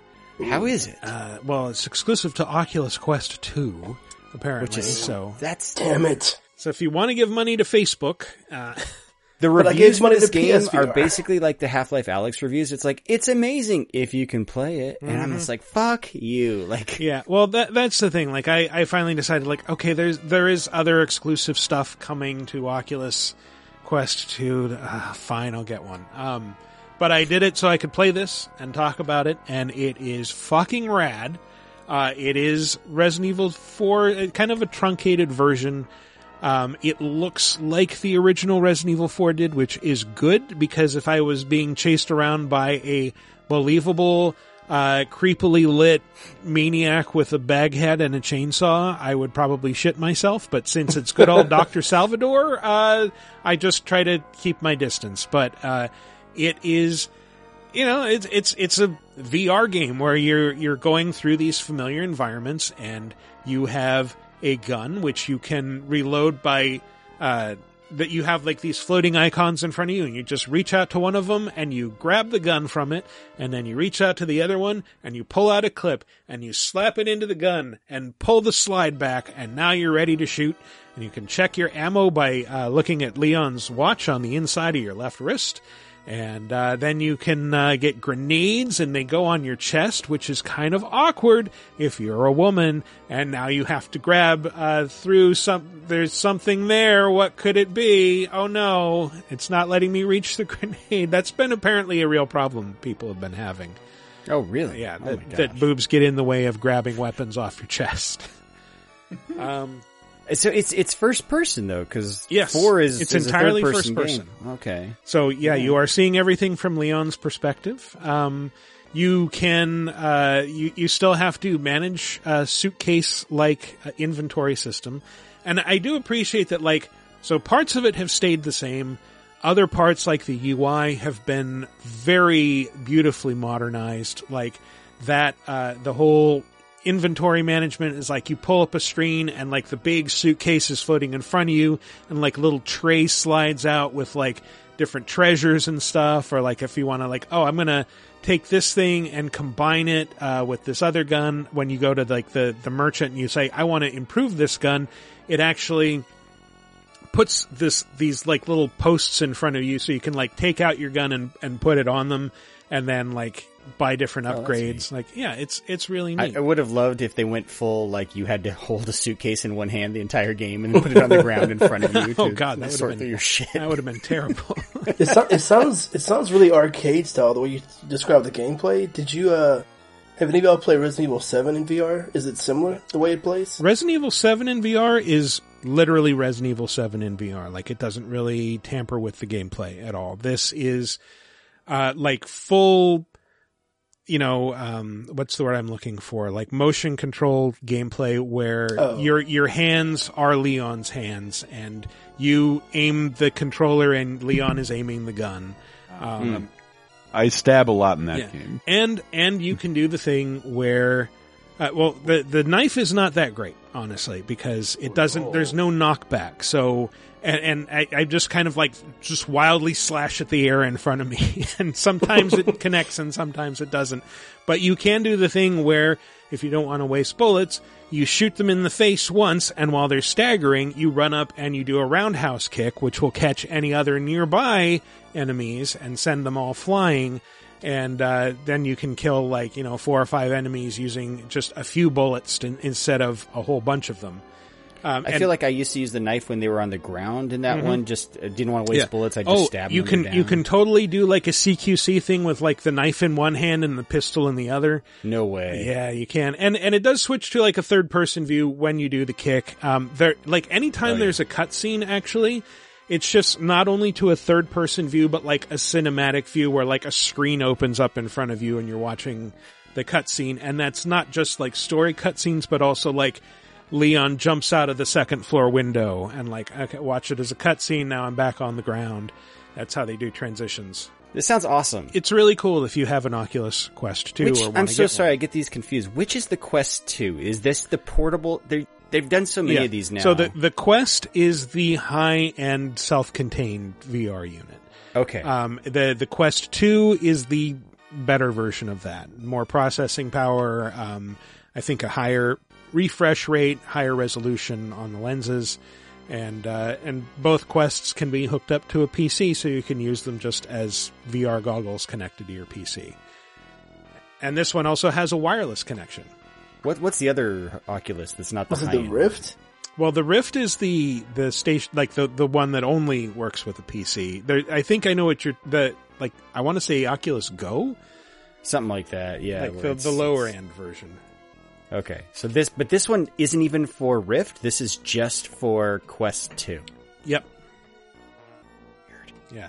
Super They have an issue there. They they Mhm. are definitely if you put out too many pieces of hardware and no one can keep track of which one they need to own to buy your product, that's not a good thing. Hmm. But you know, this is uh, it, it's to get people to buy a Quest 2, which Yes. you know Yes. is is the one a lot of people didn't want to buy because in addition to giving money to Facebook, it only works if you tie it with your Facebook account.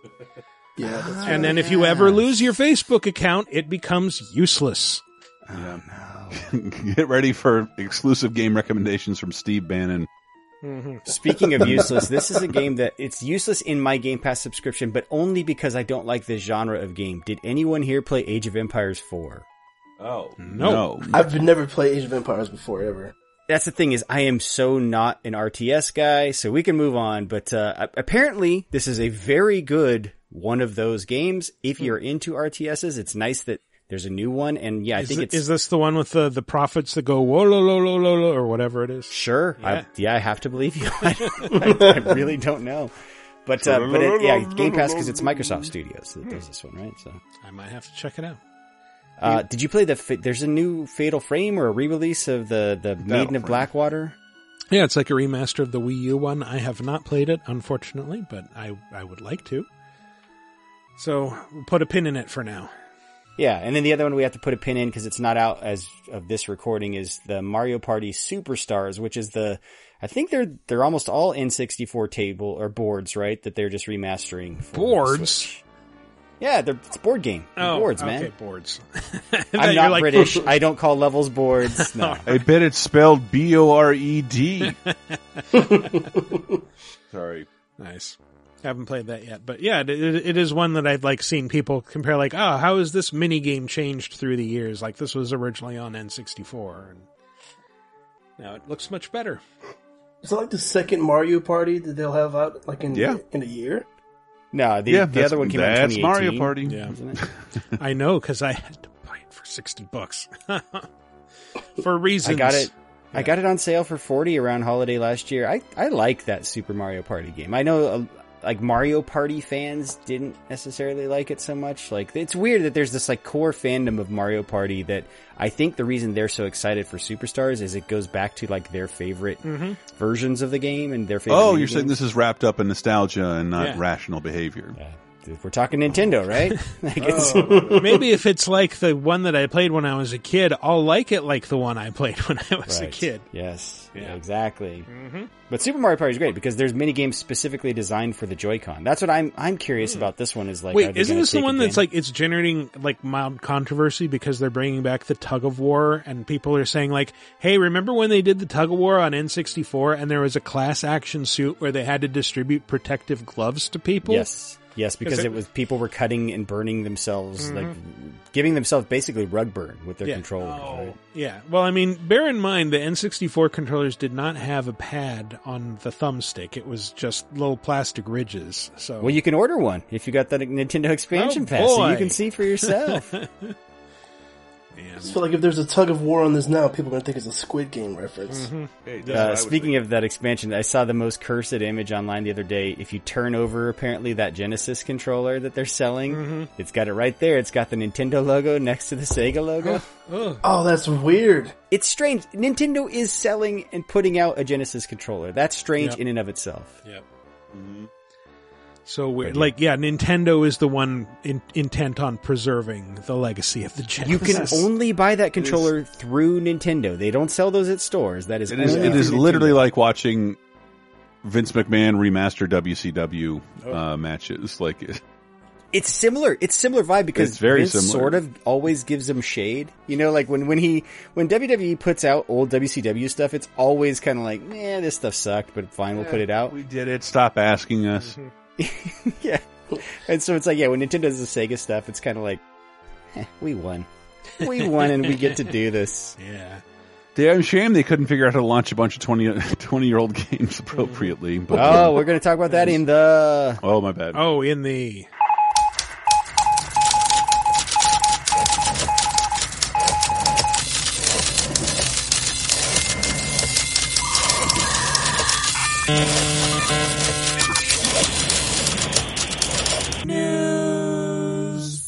Oh yeah, we'll get there. But first, we have to kick it off with a very special Halloween edition of the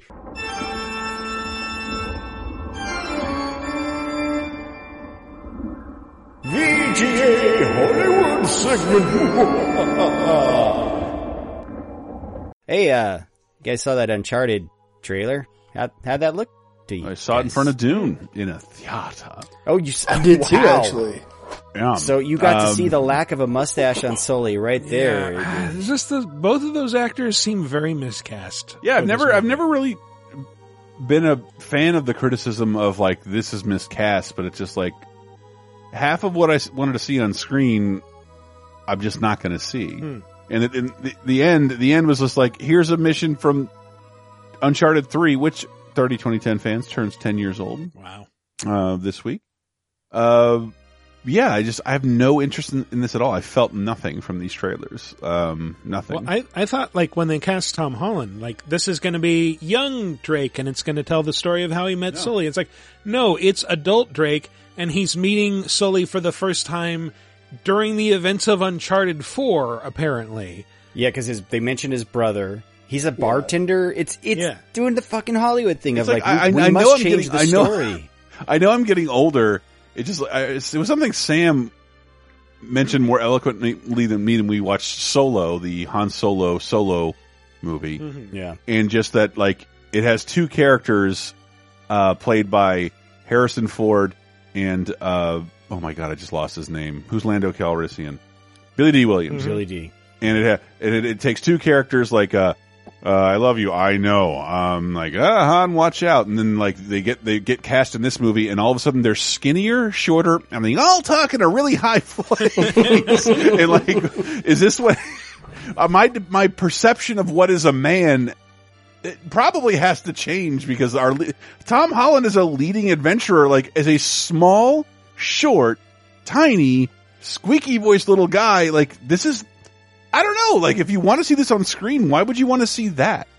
But Nathan Drake to me, like he, okay, he looks more of like what I would think Mark Wahlberg would be like a Nathan Right. Drake in this role. Mm-hmm. Yeah, Because- shorter, capable of beating up an Asian for no and, reason. And Nathan, like he was originally supposed to be Nathan Drake when this project started Yeah. 10 years ago, but nobody wanted him because he doesn't have a palpable sense of humor. And, Yeah. and Tom Holland just looks like such a young boy because you still think Peter Parker.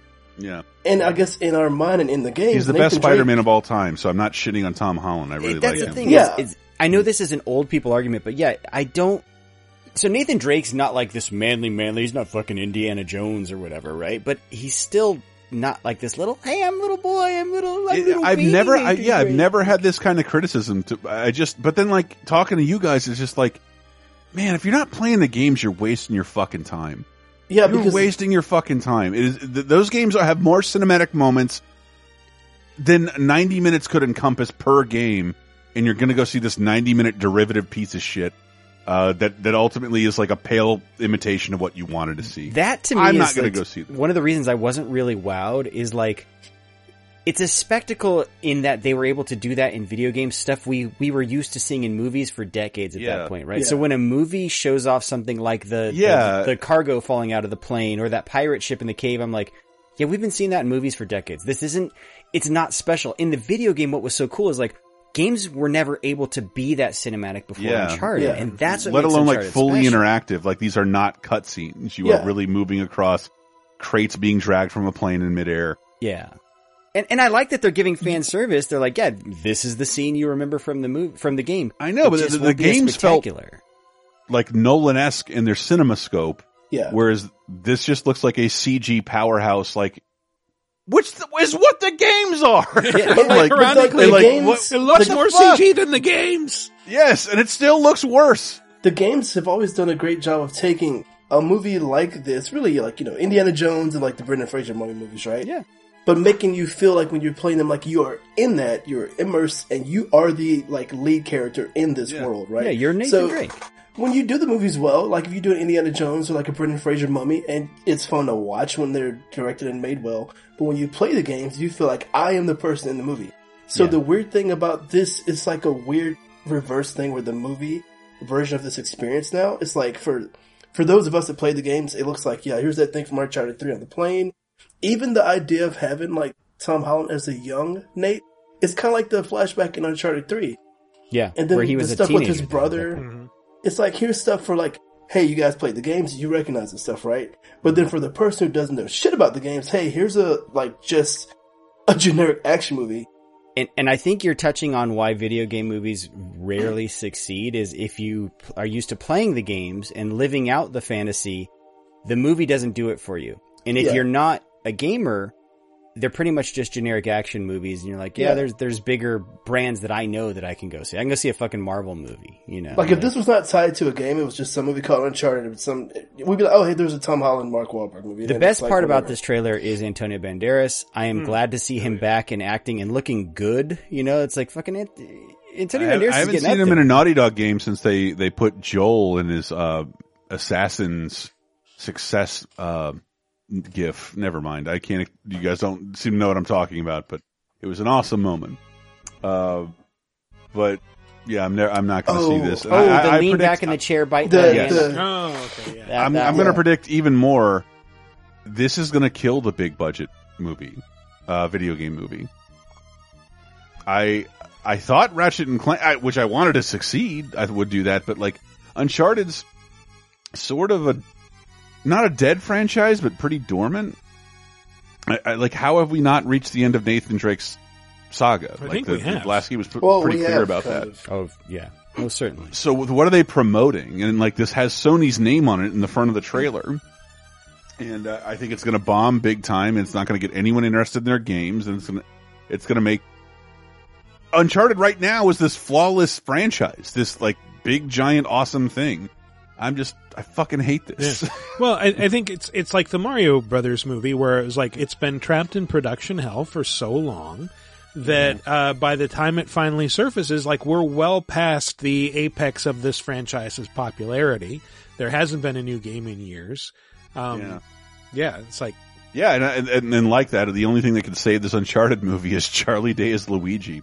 If he shows up in the Uncharted movie, I will go. That being said, this movie will redeem itself if here's my here's me, uh, you know, ideal cat ideal writing for the film. If the movie ends and the whole thing has been a flashback where Nathan Fillion is Nathan Drake and he's describing something that happened in his past to Bruce Campbell as Sully, then I'm on board all of a sudden. And it's like, okay, yeah, all right. So now I how much better ideal casting that is, and how much that would get people like me and even people ten years younger than me into a theater. Whereas this, I, I don't think this is going to work. Also, that short fan made film with Nathan Fillion Yeah. is really good because it's fun Yes. and it captures the spirit of what the games do. So Yeah. watch that online for free. It's like 15 There minutes, 10 minutes long. yeah, yeah. I hope I'm wrong. I hope I'm wrong. I, I, I, I, I really try not to be an old curmudgeony fuddy duddy, but like I don't see the point of this film. I'll, I'll tell you what the point is. People who invested in it ten years ago need their their payback. Yeah, there's that. Yeah. So, so there's three things I want to bounce off you guys in a, it's a non-segment, but, uh, we get to be curmudgeony. So there's three kind of things that were shown this week that I want your opinions on. So first off, uh, they finally showed off some campaign footage or more campaign footage from Halo Infinite.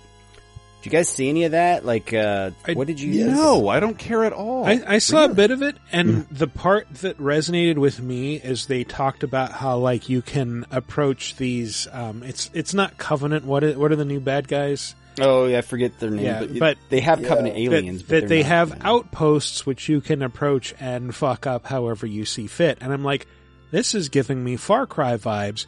If we get an open world Halo that where I can just go around and do Far Cry shit and blow up random outposts at my at my leisure, like I am I am one hundred percent in.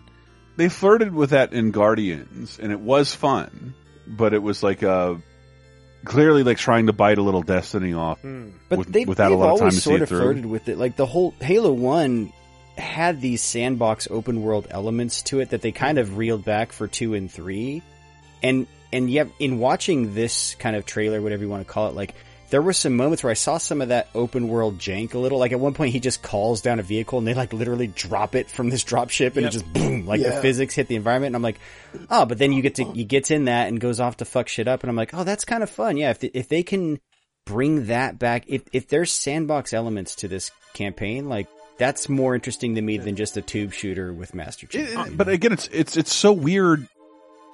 Sorry, go ahead, Mike. No, I was just going to say, honestly, that, that sequence where they drop in the ship that reminded me of one of my favorite open world games ever, which was Mercenaries. And I think you could do Yeah. this in, in Just Cause too, where like, you just say like, hey, uh, I want to order a, uh, an armored, like an APC, and like, okay, we'll send a helicopter right over, and then a helicopter comes over and drops it right in front of you, and you get in and Dude, in Far around. Cry Six, I called my car anytime I wanted. I had a badass. sports That's true, that but I a could- helicopter does not deliver it. Like that's That's that's, part of the presentation. Some some poor dude just pulls up in the middle of nowhere as long as there's a road there and Yeah. he gets out and I'm like, all right, we'll see you." And I'm just saying, I just want to point out again, I saw the footage came out, but as a guy whose Game Pass subscription is renewed through the year, it's like, yeah, I'll play it when it comes out. I don't, Mhm. you, you- like, you can't even hype me up anymore. Like, I'm already sold. I can't it. pre-order it. I, I'm already pl- going to play it. Like, I, I, I don't care. And well, it, So what, I- they, what they're trying to do is convert. They're trying to get Game Pass subscribers. That's true, this true. is. I just, but it's it's an again. It's like I said this at E3. It's an odd phenomenon. They're not chasing my money anymore. They're trying to keep my subscription, but my Hmm. subscription is paid for for the until April. Hmm. So it's like I'm playing this game whether they like it or not. Well, you're not And I'm not- I know, I know, but I'm just saying that's that's the. But if you're buying this game and not Game Pass, you're an idiot. Uh, that's I yeah I don't know if that person exists. Like they're you know I'm sure it does I'm with starting some to see special edition advertisements for Forza. Horizon Five, and I'm like I'm not gonna buy that. I, I get that with I've told you guys already. I bought DLC for that game that I know I will get as part of my Game Pass subscription. Like it's so Mm-hmm. weird. Like Yeah, it, it's it, it's a strange. I, I think we're on the verge of something strange and new. Uh, well, here's something that's not new, but is strange. Hmm. Did you see the GTA, the trilogy remaster footage that came out? Yeah, Like- that what that exists. That is a choice. That they, what they did with the character designs, where like we're sticking with like the original look, we're just making it look much better. It's like, but I mean, on the one hand, I like this; it's neat. On the other hand, it's like they look like Muppets, and they're grotesque. they, they look like a Garbage Pail Kid movie. It looks like an look so incredibly out odd place. design choice in an indie game, not a resurrection of the the biggest game franchise of all time. Even, even the cityscapes, it just they're lit. It's like they they they lit them better in like Unreal. I'm assuming it's like Unreal Four or something. Those And it's look crazy. It's so weird because like the models though they didn't add that many polygons to, so it's like still these like plain block Yeah. buildings. They're just immaculately lit on this amazing like skybox. They, they look It's- like they look like the Mario Sunshine Delfino people lost weight. it is it is a it is a look and I, I- it's fine but like i think the big complaint people have is like these are replacing the original versions of the game and that's Yeah. fucked up mm-hmm. like why didn't they just leave up the originals and say yeah and you can also get these like the fact that these will be we know now the there's Confederate flags in them, and they can't release them on certain platforms. I mean, they like were already that. on those platforms though. They took They them off the storefronts, which is so weird. So That's- yeah, that is a um, last one, uh, Guerrilla Games revealed some uh, some new traversal things, like how Aloy is going to get around the world in Horizon Forbidden West. I finally, fellas, went back and played the the Frozen Waste expansion from one to get hype for this. I fucking can't wait because all of my annoyances with that game when they showed off in the new game, like they basically brought in the Breath of the Wild fucking paragliding stuff. They brought in all these like in in the other game you had to see those like yellow foothold things to climb to scale a wall, whereas in this one it's like yeah, if there's a thing that's like at shoulder level, you just scale up automatically. It's great. And I'm like, oh thank God, like. There is some clunkiness to getting around the original that they seemingly are addressing, and I am so excited for this game now. Like, I, I need it to be next year to get here. I remember when the first Horizon came out, and I was playing that game. And I think Breath of the Wild came out like right before or after, it was like same time period. It was it was similar time frame, yeah. I remember playing that game and at some point trying to jack my way up the side of a mountain where I'm not supposed to be climbing. Yeah, yeah. And seeing videos of people on Breath of the Wild climbing and traversing, I'm like, why can't I do this shit in this game? And it seems like they totally like noticed that's what all the stuff that that they took notes from, like with Breath of the Wild and things they couldn't do in the first game. They totally like, here we can do it all now. There was a sequence they show of just like Aloy's like climbing these trees, and then they sh- they have you know robot dinosaurs fucking like up in the trees with her, and it's just like it, it's breathtaking, like the sequence, and you're like, I cannot cannot wait for like the new environments in this game, and like that that series, yeah, Breath of the Wild kind of took some of the wind out of the sales of the original, where it's just like, yeah, it came out, and then Breath of the Wild's like, no, no, this is how you do a new open world game, Yeah. you know, but. uh yeah, I'm I'm excited. You guys check? Do you see any of that new footage, new stuff, new powers? It looks, looks pretty good. I think that's the only thing I haven't seen. So Ah, okay. Yeah, sadly, I, I saw the new Venom movie, but didn't see that. Did anyone see the PlayStation State of Play? I did. week? I did. That is that is what I saw instead of uh, looking at the Horizon footage. Um, This was like a focused on indie games. A lot, yeah, like, yeah, right? largely. Um, it, it showed off a bunch of stuff. Uh, Deathverse, there, it's it's a Let It Die sequel where it's like a, a reality TV show now. So Squid Game vibes, but you're you're competing to, to survive and kill each other uh, for for TV stardom. Let It Die is not sweary, right? Which one is Let It Die? That's Let um, It Die is. Um, I'm trying to. I- I don't think it was Grasshopper Manufacturer. It might have been that did that, but that's the one with the the guy who's like, "Hey, I'm Uncle Death. I'm a Grim Reaper on a skateboard, and it's free to play and really good." It's Grasshopper, so that's Suda, isn't it? That's Suda 51, Yeah, yeah. yeah. Okay. All right. Cool. Um, Uh, and then I, I saw, yeah, Death's Door is now coming to PlayStation, which I think, Chris, Yeah. that's still one of your games My of favorite year. games of the year, man. Let's Fast. Zelda with Dark Souls quality. There's a Um, Bug Snacks free expansion yeah, coming. the, the Isle of Big Snacks. Big Snack. I see what they did there. Um, they also had a, a trailer for something called uh, "We Are OFK," and it's like a a band biopic for what may or may not be an actual indie band. But they the first few lines of the trailer I thought were really funny. So if you haven't seen it, uh, you know, I'm going to play it for you now. War. War sucks. In a world full of war, where war is, um, just doesn't have anything to do with politics or race or imperialism. Out there, we look to each other and to our thick arms.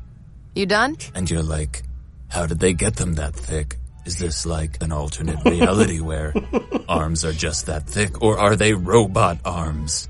Our last hope is arms. Just reminds me of like one of Justin Roiland's improvised di- uh, monologues on Rick and Morty.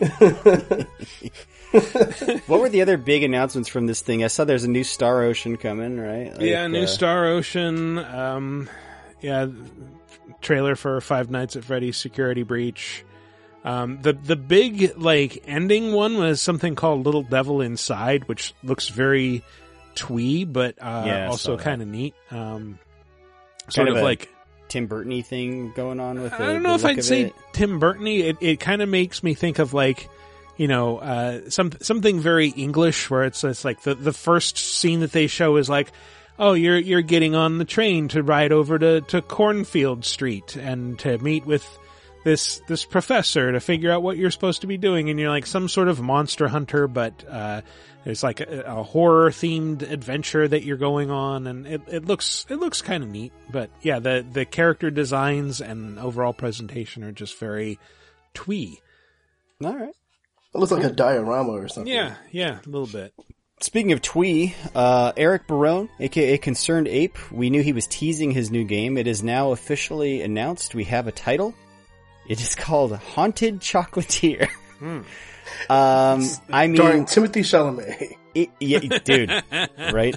Yeah. Uh, it uh, it looks like Stardew Valley. Like I don't know what, what else to say. Like it's it's it looks like he he got a little bit uh, better, maybe you know with the with the 2D pixel look, but it is straight up a Stardew Valley looking thing. I think the thing that's setting it apart though is sort of the setting.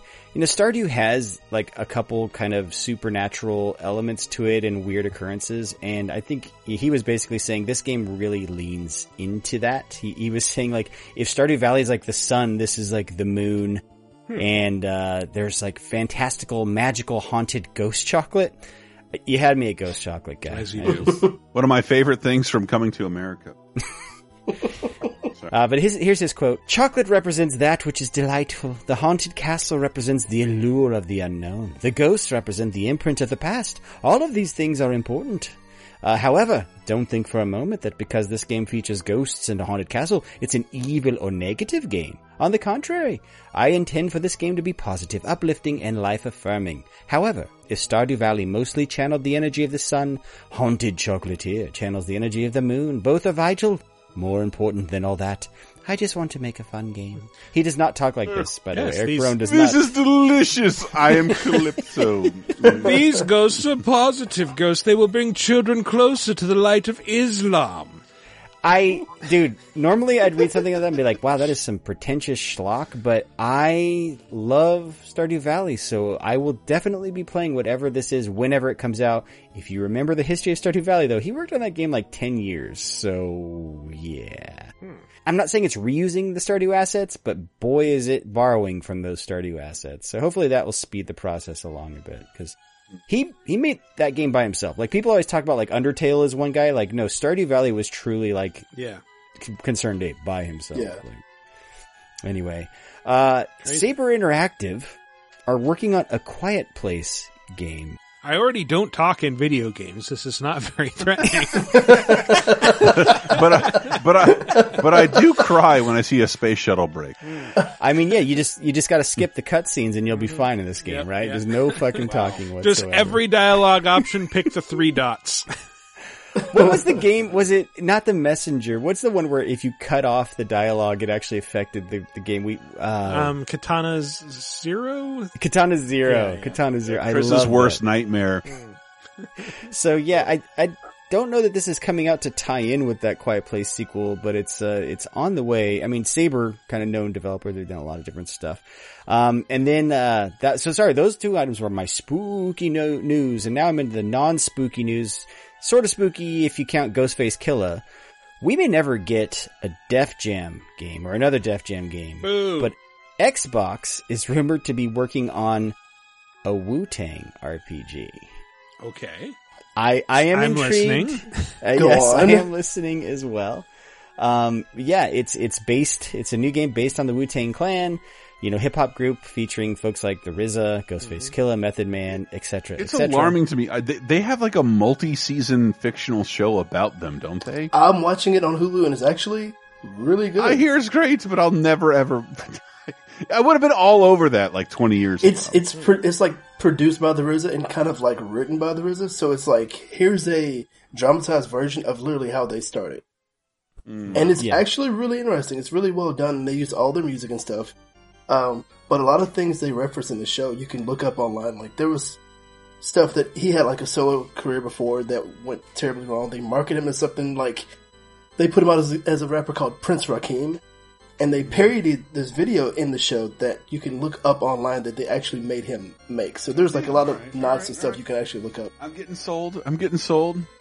It's worth checking Goddamn. out. Wu Tang hasn't had a game like since Shaolin style on PS1, so that is like Right. Four generations of consoles that we haven't seen them on. And this game Yeah. is is supposed to be third person fantasy RPG. It's going to have seasonal content, so it's going to be like a live game. Couple dozen hours long is what they're saying. It's going to be melee combat focused. Its its codename is Shaolin, and you, if you know anything about Wu Tang, like Yep. their fascination with kung fu movies, makes sense.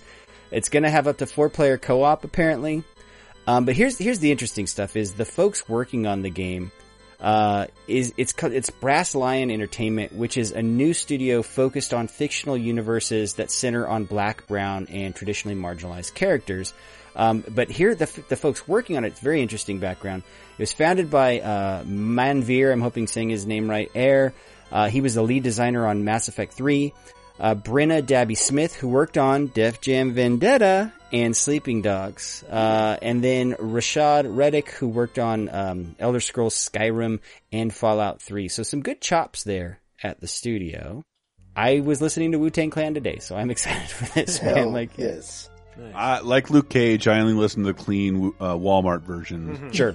Yeah. when I really fuck people up. Wu Tang Clan ain't nothing to mess with. Uh-huh. I don't Mess with. All I'm saying is it would be a triumph if they're able to release this game. Uh, one of the levels would be gravel pit. What else? That's a good. That's a good headline. There he goes. I, I, I got all kinds of references. I will kill a bee there. There. There could be there could be as much as 36 chambers full of DLC. right. right. And you know they're not going to mess this up because, as we all know, Wu Tang Clan ain't nothing to fuck with. So and there. I will sew your asshole shut and keep pre-ordering. right. Keep pre-ordering. feeding you. Keep Keep feeding you. That's the rule. um, and then the last bit of news. This is what Chris was mentioning earlier. That Switch Online expansion uh, launch has been, let's just say, rocky so far. Um, Rocky for what for what it's supposed to be. mostly the N64 games apparently having all kinds of technical lag issues. Uh, I there was a clip on Twitter. I sent these guys a lot of sound garbling issues. so I, I'm a sucker, and I bought this like I knew I would because it includes that Animal Crossing DLC, and this is only five dollars more, so might as well just I, get. I would pay more money for there to never be Animal Crossing DLC. Oh, stop. but I um I, I only have tried out some of the Genesis games and those all worked fine for me. I have not tried any of the. I, I, I thought I saw something about input lag, but I don't know if that was applied to the Genesis. I think it's just the online functionality of the Nintendo 64 games, which Well, I keep seeing people being mad about not being able to remap buttons. I think for mm-hmm. like N64 Yes. games. Mm. Yes. yeah, because the Sega stuff isn't ideal. I think, especially when you get to the six button stuff. Yeah. Yeah, I so I, yeah, I was playing the Sega stuff just on a Pro controller, worked great. But yeah, the N64 games are, the, are apparently the ones, which is like, okay, so wait, you got all your competitions games, fine, those are ported over fine, but you can't get your own I games, bought my like- competition. The fate of the Sega Genesis is in my hand. You know, some of the N64 games, like the C buttons had different functions, and I think they're mapping the C buttons to one of the analogs on the Pro controller or yes. the Joy-Cons. Yes. It's a fucked up controller. It's really tough to map that controller because, like you said, the C buttons were face buttons that some games use as face buttons, but other games use them as directional navigation buttons. And so, Right. yeah. Yeah, and, and and that's Sega was playing an odd gambit there, so it's like not entirely Nintendo's fault. You fucking weirdos.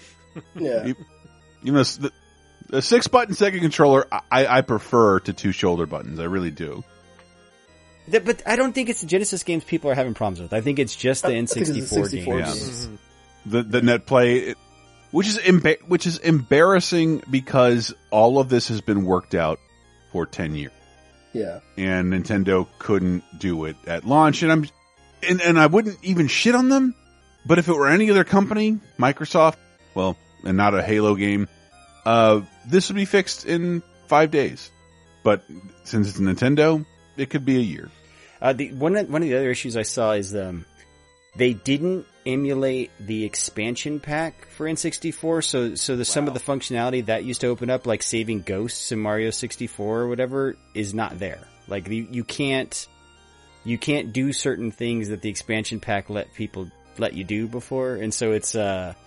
It's just weird omissions like that with the stuff that, by the Make way, make a like, phony feel good story about racing my dad's Mario Kart Ghost. Ugh.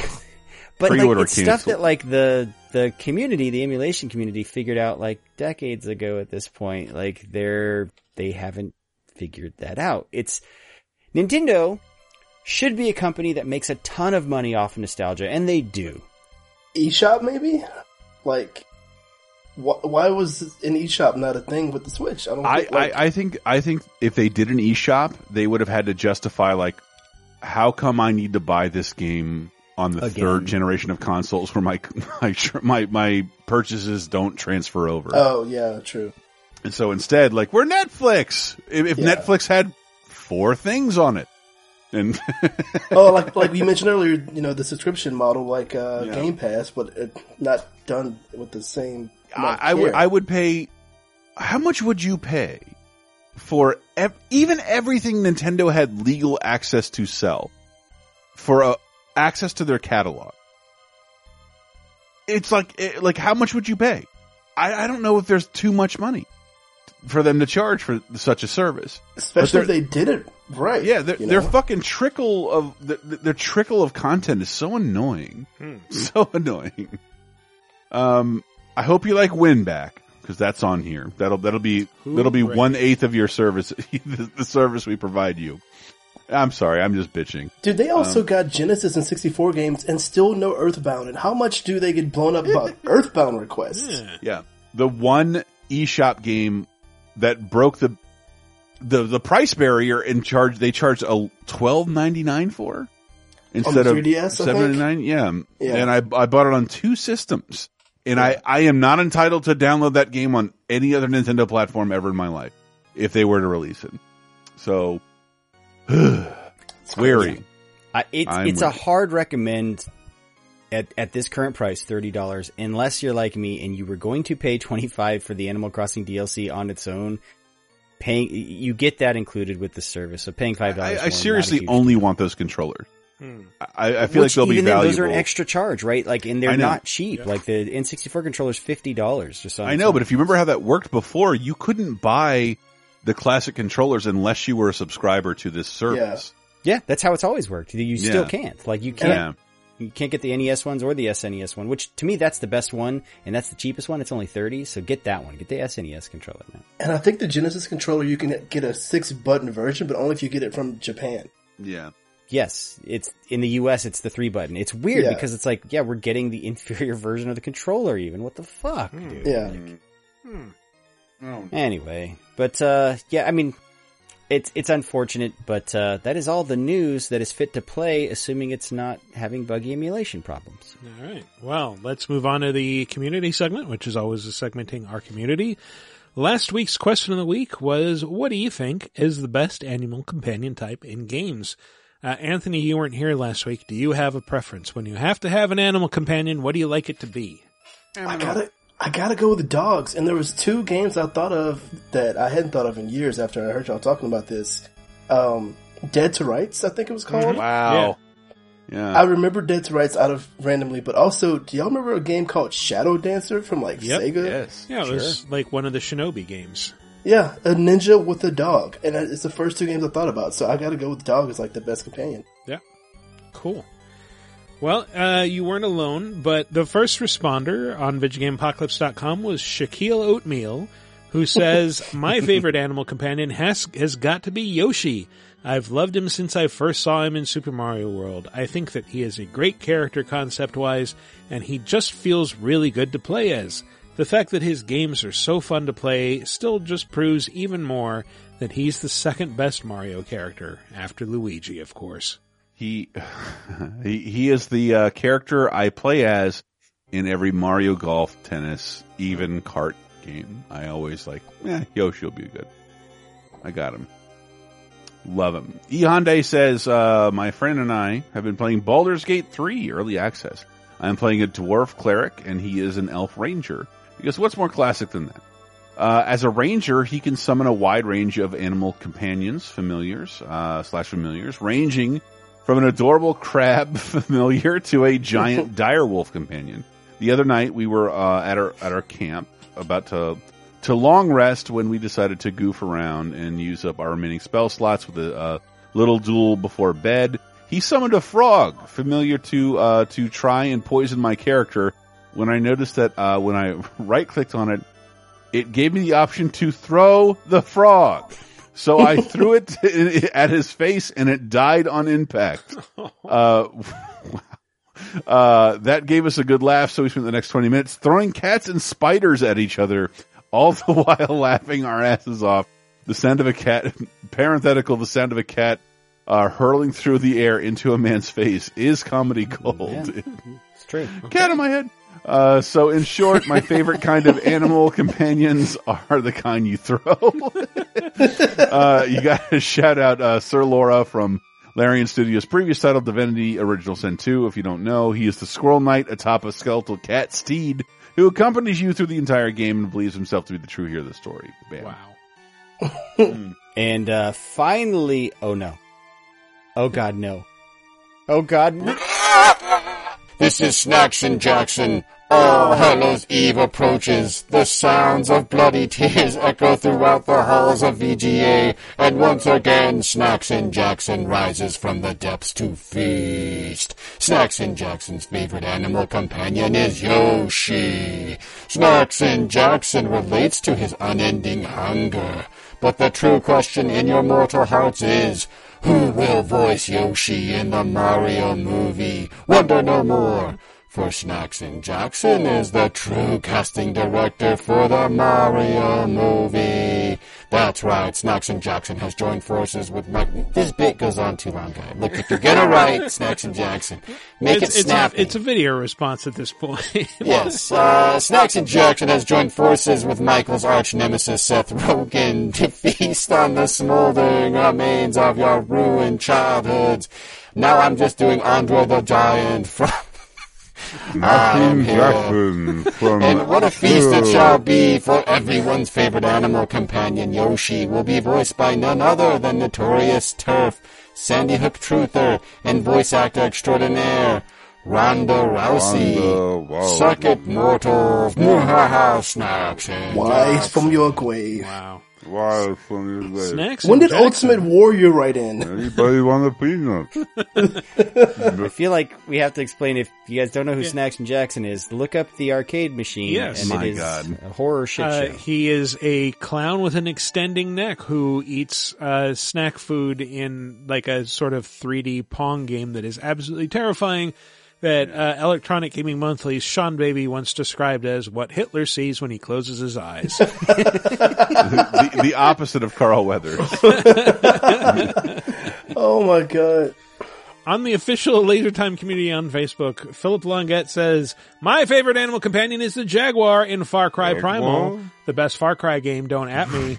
They auto-tagged enemies and other animals on your mini-map. You could also have it target things and take them down stealthily for you. Big cats are awesome in Far Cry games. Cannot mm-hmm. disagree with that. Although I've never played Primal. That's the one Far Cry I oh have man, not you played. love Primal. Lots of big cats in that game. yeah, you, you can craft stuff out of sticks. Hmm. Speaking of cats, Anthony, will you read the next one?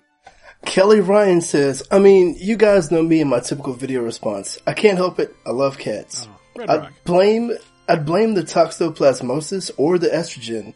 Yes. But the reality is that I'm a basic cat loving bitch. You want me to buy your game? Tell me you get a cat that follows you around. Mm. You want to get me to spend money on a microtransaction? Put a damn cat that follows me around in it and you will have my money. Cats are my kryptonite. But I will say, one of my favorite game companions of all time is the sword familiar from Castlevania Symphony Hell of the yeah. Night. Nothing brings a smile to my face like that sword going slice and cutting someone. So handy for those areas with Medusa heads.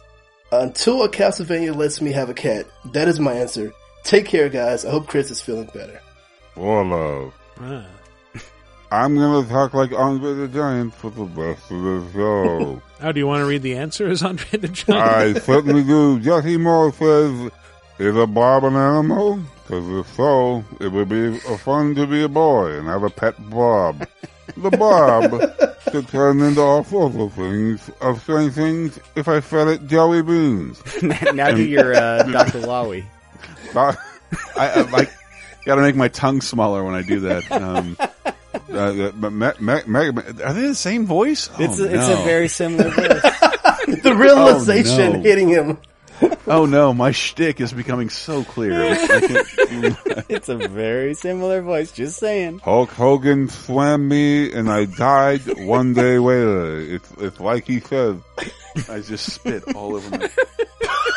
M- Mega Man. Hulk Hogan really swam me hard, M- Mega Man. Swam me hard and Me- Me- Mega Man and I, I, I died after Hulk Hogan swam me. The first man to ever swam me. I am the Dread Pilot Wobbit. It sounds like an early '80s Atari arcade voice. oh, but uh, I just keep thinking, Uh, thank you for playing Iwa's Revenge. We- we- Wise from your grave. Why from your grave? All right, new question of the week. What game series needs a Halloween themed level or mission chain? I'm going to say Watch Dogs. They already did a pretty good surprise haunted house in the DLC for Watch Dogs Legion. Um, but I think that's something that they should visit more deliberately in their real world, not in like a simulation. And, uh, yeah, introduce you to like a haunted house or something, uh, with, uh, scares that react to and or can be manipulated by your phone. I think that might be kind of neat. Uh, there's, there's all sorts of potential there. Um, but what do you guys think? I think I think I stand by what I said before. I would love to see Mega Man revisit his levels of the first, let's say, three games, but they're all haunted, Halloween themed. Yeah, Yeah, it's like you're you're revi- when you revisit uh, those areas of uh, like SR three eighty eight or Zebes or whatever in, in Super Metroid, and everything's Yeah. all like yeah. Everything would be really gross and twisted, and Like weird Ocarina of Time before and after. yeah, like you you go through and it's like, hey, remember when I fucked this place up? Man, nobody Yeah. cleaned up after me. Something evolved to suggest a world where there is no God. I got one that uh, that's already done a holiday motif one time. Uh, they did Christmas, but Dead Rising, Dead Rising, uh, doing Halloween. There'd be there's lots of fun possibilities they can play around with there. The With anytime you can get zombies in costumes that you're chopping to bits with random cool ass weapons, uh, that that's gonna be a good time. So yeah, uh, have the next Dead Rising game be based during Halloween time, and uh, you can even get a little bit of like, is that an actual survivor human being or is it a zombie? Don't know because they're all wearing costumes. I love that. I keep thinking of stealth games, and I don't know if this. I played two or three of these games. There might have been a level, but if not, Hitman, Hmm. where maybe there's a Halloween thing, but you can have different costumes, and the different costumes give you different access areas. I love that idea. I don't know. I've played two or three Hitman games. I don't know that I remember seeing one. Think Anyone of the suburbs level from the recent Hitman 2, but Hmm. fucking make that Halloween. Yeah, You're onto something, dude. you're basically onto something. turning into Michael Myers with one specific victim in mind. Yes. Then if, if you want to even flip it, I was thinking you could do like if like a Metal Gear game had a a, a level where Snake has to get oh, different Oh, outfits. Splinter Cell. Splinter Cell, something where depending on what outfit you have, you have different interactions, and and and you know Kojima would take it to a level where you're wearing a chef outfit, and everyone responds to you as a chef or whatever. Hmm. Was that the it clown just fultoning up into the middle of the sky, just disappearing? Just imagining Kaz Miller saying, "Happy Halloween, boss." You'll float too. You'll float? I'm now going to tell you my recipe for Halloween burgers. Okay, wait, I'm now needing subtitles for Chris. I could translate up until just now. Right. Yeah. these the birds, these are the. Yeah, all right. Place me on the helm first. okay. What game do you think needs a Halloween themed level or mission chain? Let us know. Go to Vidgame. Costume Quest. Costume. Yes, that totally needs Halloween themed DLC. Um, go to VidjagameApocalypse.com, answer another comments for episode 443. Alternately, you can visit the official Laser Time community on Facebook. There'll be a thread there where you can answer or ping us on Twitter at VG Apocalypse. And we will collect the answers and read the best ones on next week's show. Anyway, that has been our show. Let's go with some plugs. Uh, once again, Anthony, tell them where to find you.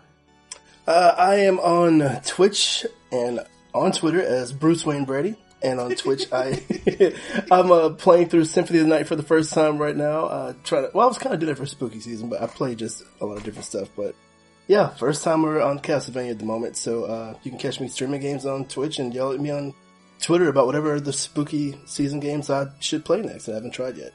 Awesome. Chris? Oh, 30 2010 and, and a bunch of bonus stuff coming this week to patreon.com slash lasertime and a new Halloween episode coming out thanks to Maddie, Dave, and Frameworks Tony Wilson. Wow. Um, The yeah. SNL boys, as we call Yeah, them. it, I, I, it's the first time ever like this has gone on so long. We should just do the rest next year. Yeah, And- yeah. I, I went overboard with the notes, but uh, it, it is not surprisingly, but very fertile ground. SNL does Halloween, right? Uh, and there was, I think there was a few sketches that were first time you were ever hearing them, Chris, and you were like, "This is fucking amazing! Like, what, where is this coming from?" Like, Wheel of Forte. Yeah. Wheel Forte. I'm a sex offender. uh, oh, what what was the one? No, it was the uh, the Frankenstein sketch you'd never seen with. uh oh my god, Phil God Hartman? No, no, no, no. Uh, what's his name? Shit. Um, Uh, Bill Hader. Bill Hader as Frankenstein. Just Oh. he's like average guy. But Yes. but he's like, okay, now you guys are just being dicks to the townspeople. Dracula told you that? I'm like, Jason Out Sudeikis says. Dracula. Like, no, no, guys, I'm Dracula. I got the widow's peak. Anyway, it's a good sketch. But yeah, that's uh, that's on Laser Time. Um, yeah, uh, that's what I was gonna plug, and so you might as well just check me out on Twitter at Maddie C Allen. Nice. Well, I don't have a Twitch, but I do have a podcast. You may have heard of it. It's called Vidjagame Apocalypse. You can visit it online at vidjagameapocalypse.com or on Twitter at VGApocalypse once again. And you can follow me personally on Twitter at Wikiparaz. That's W-I-K-I-P-A-R-A-Z. And I'll sometimes say funny things. Guaranteed to get in a fight with Seth Wogan. That just happened once, and it was very one-sided. Uh, anyway, that's been our show. Thanks for listening, everybody. Happy Halloween! We'll see you next week. oh. Wu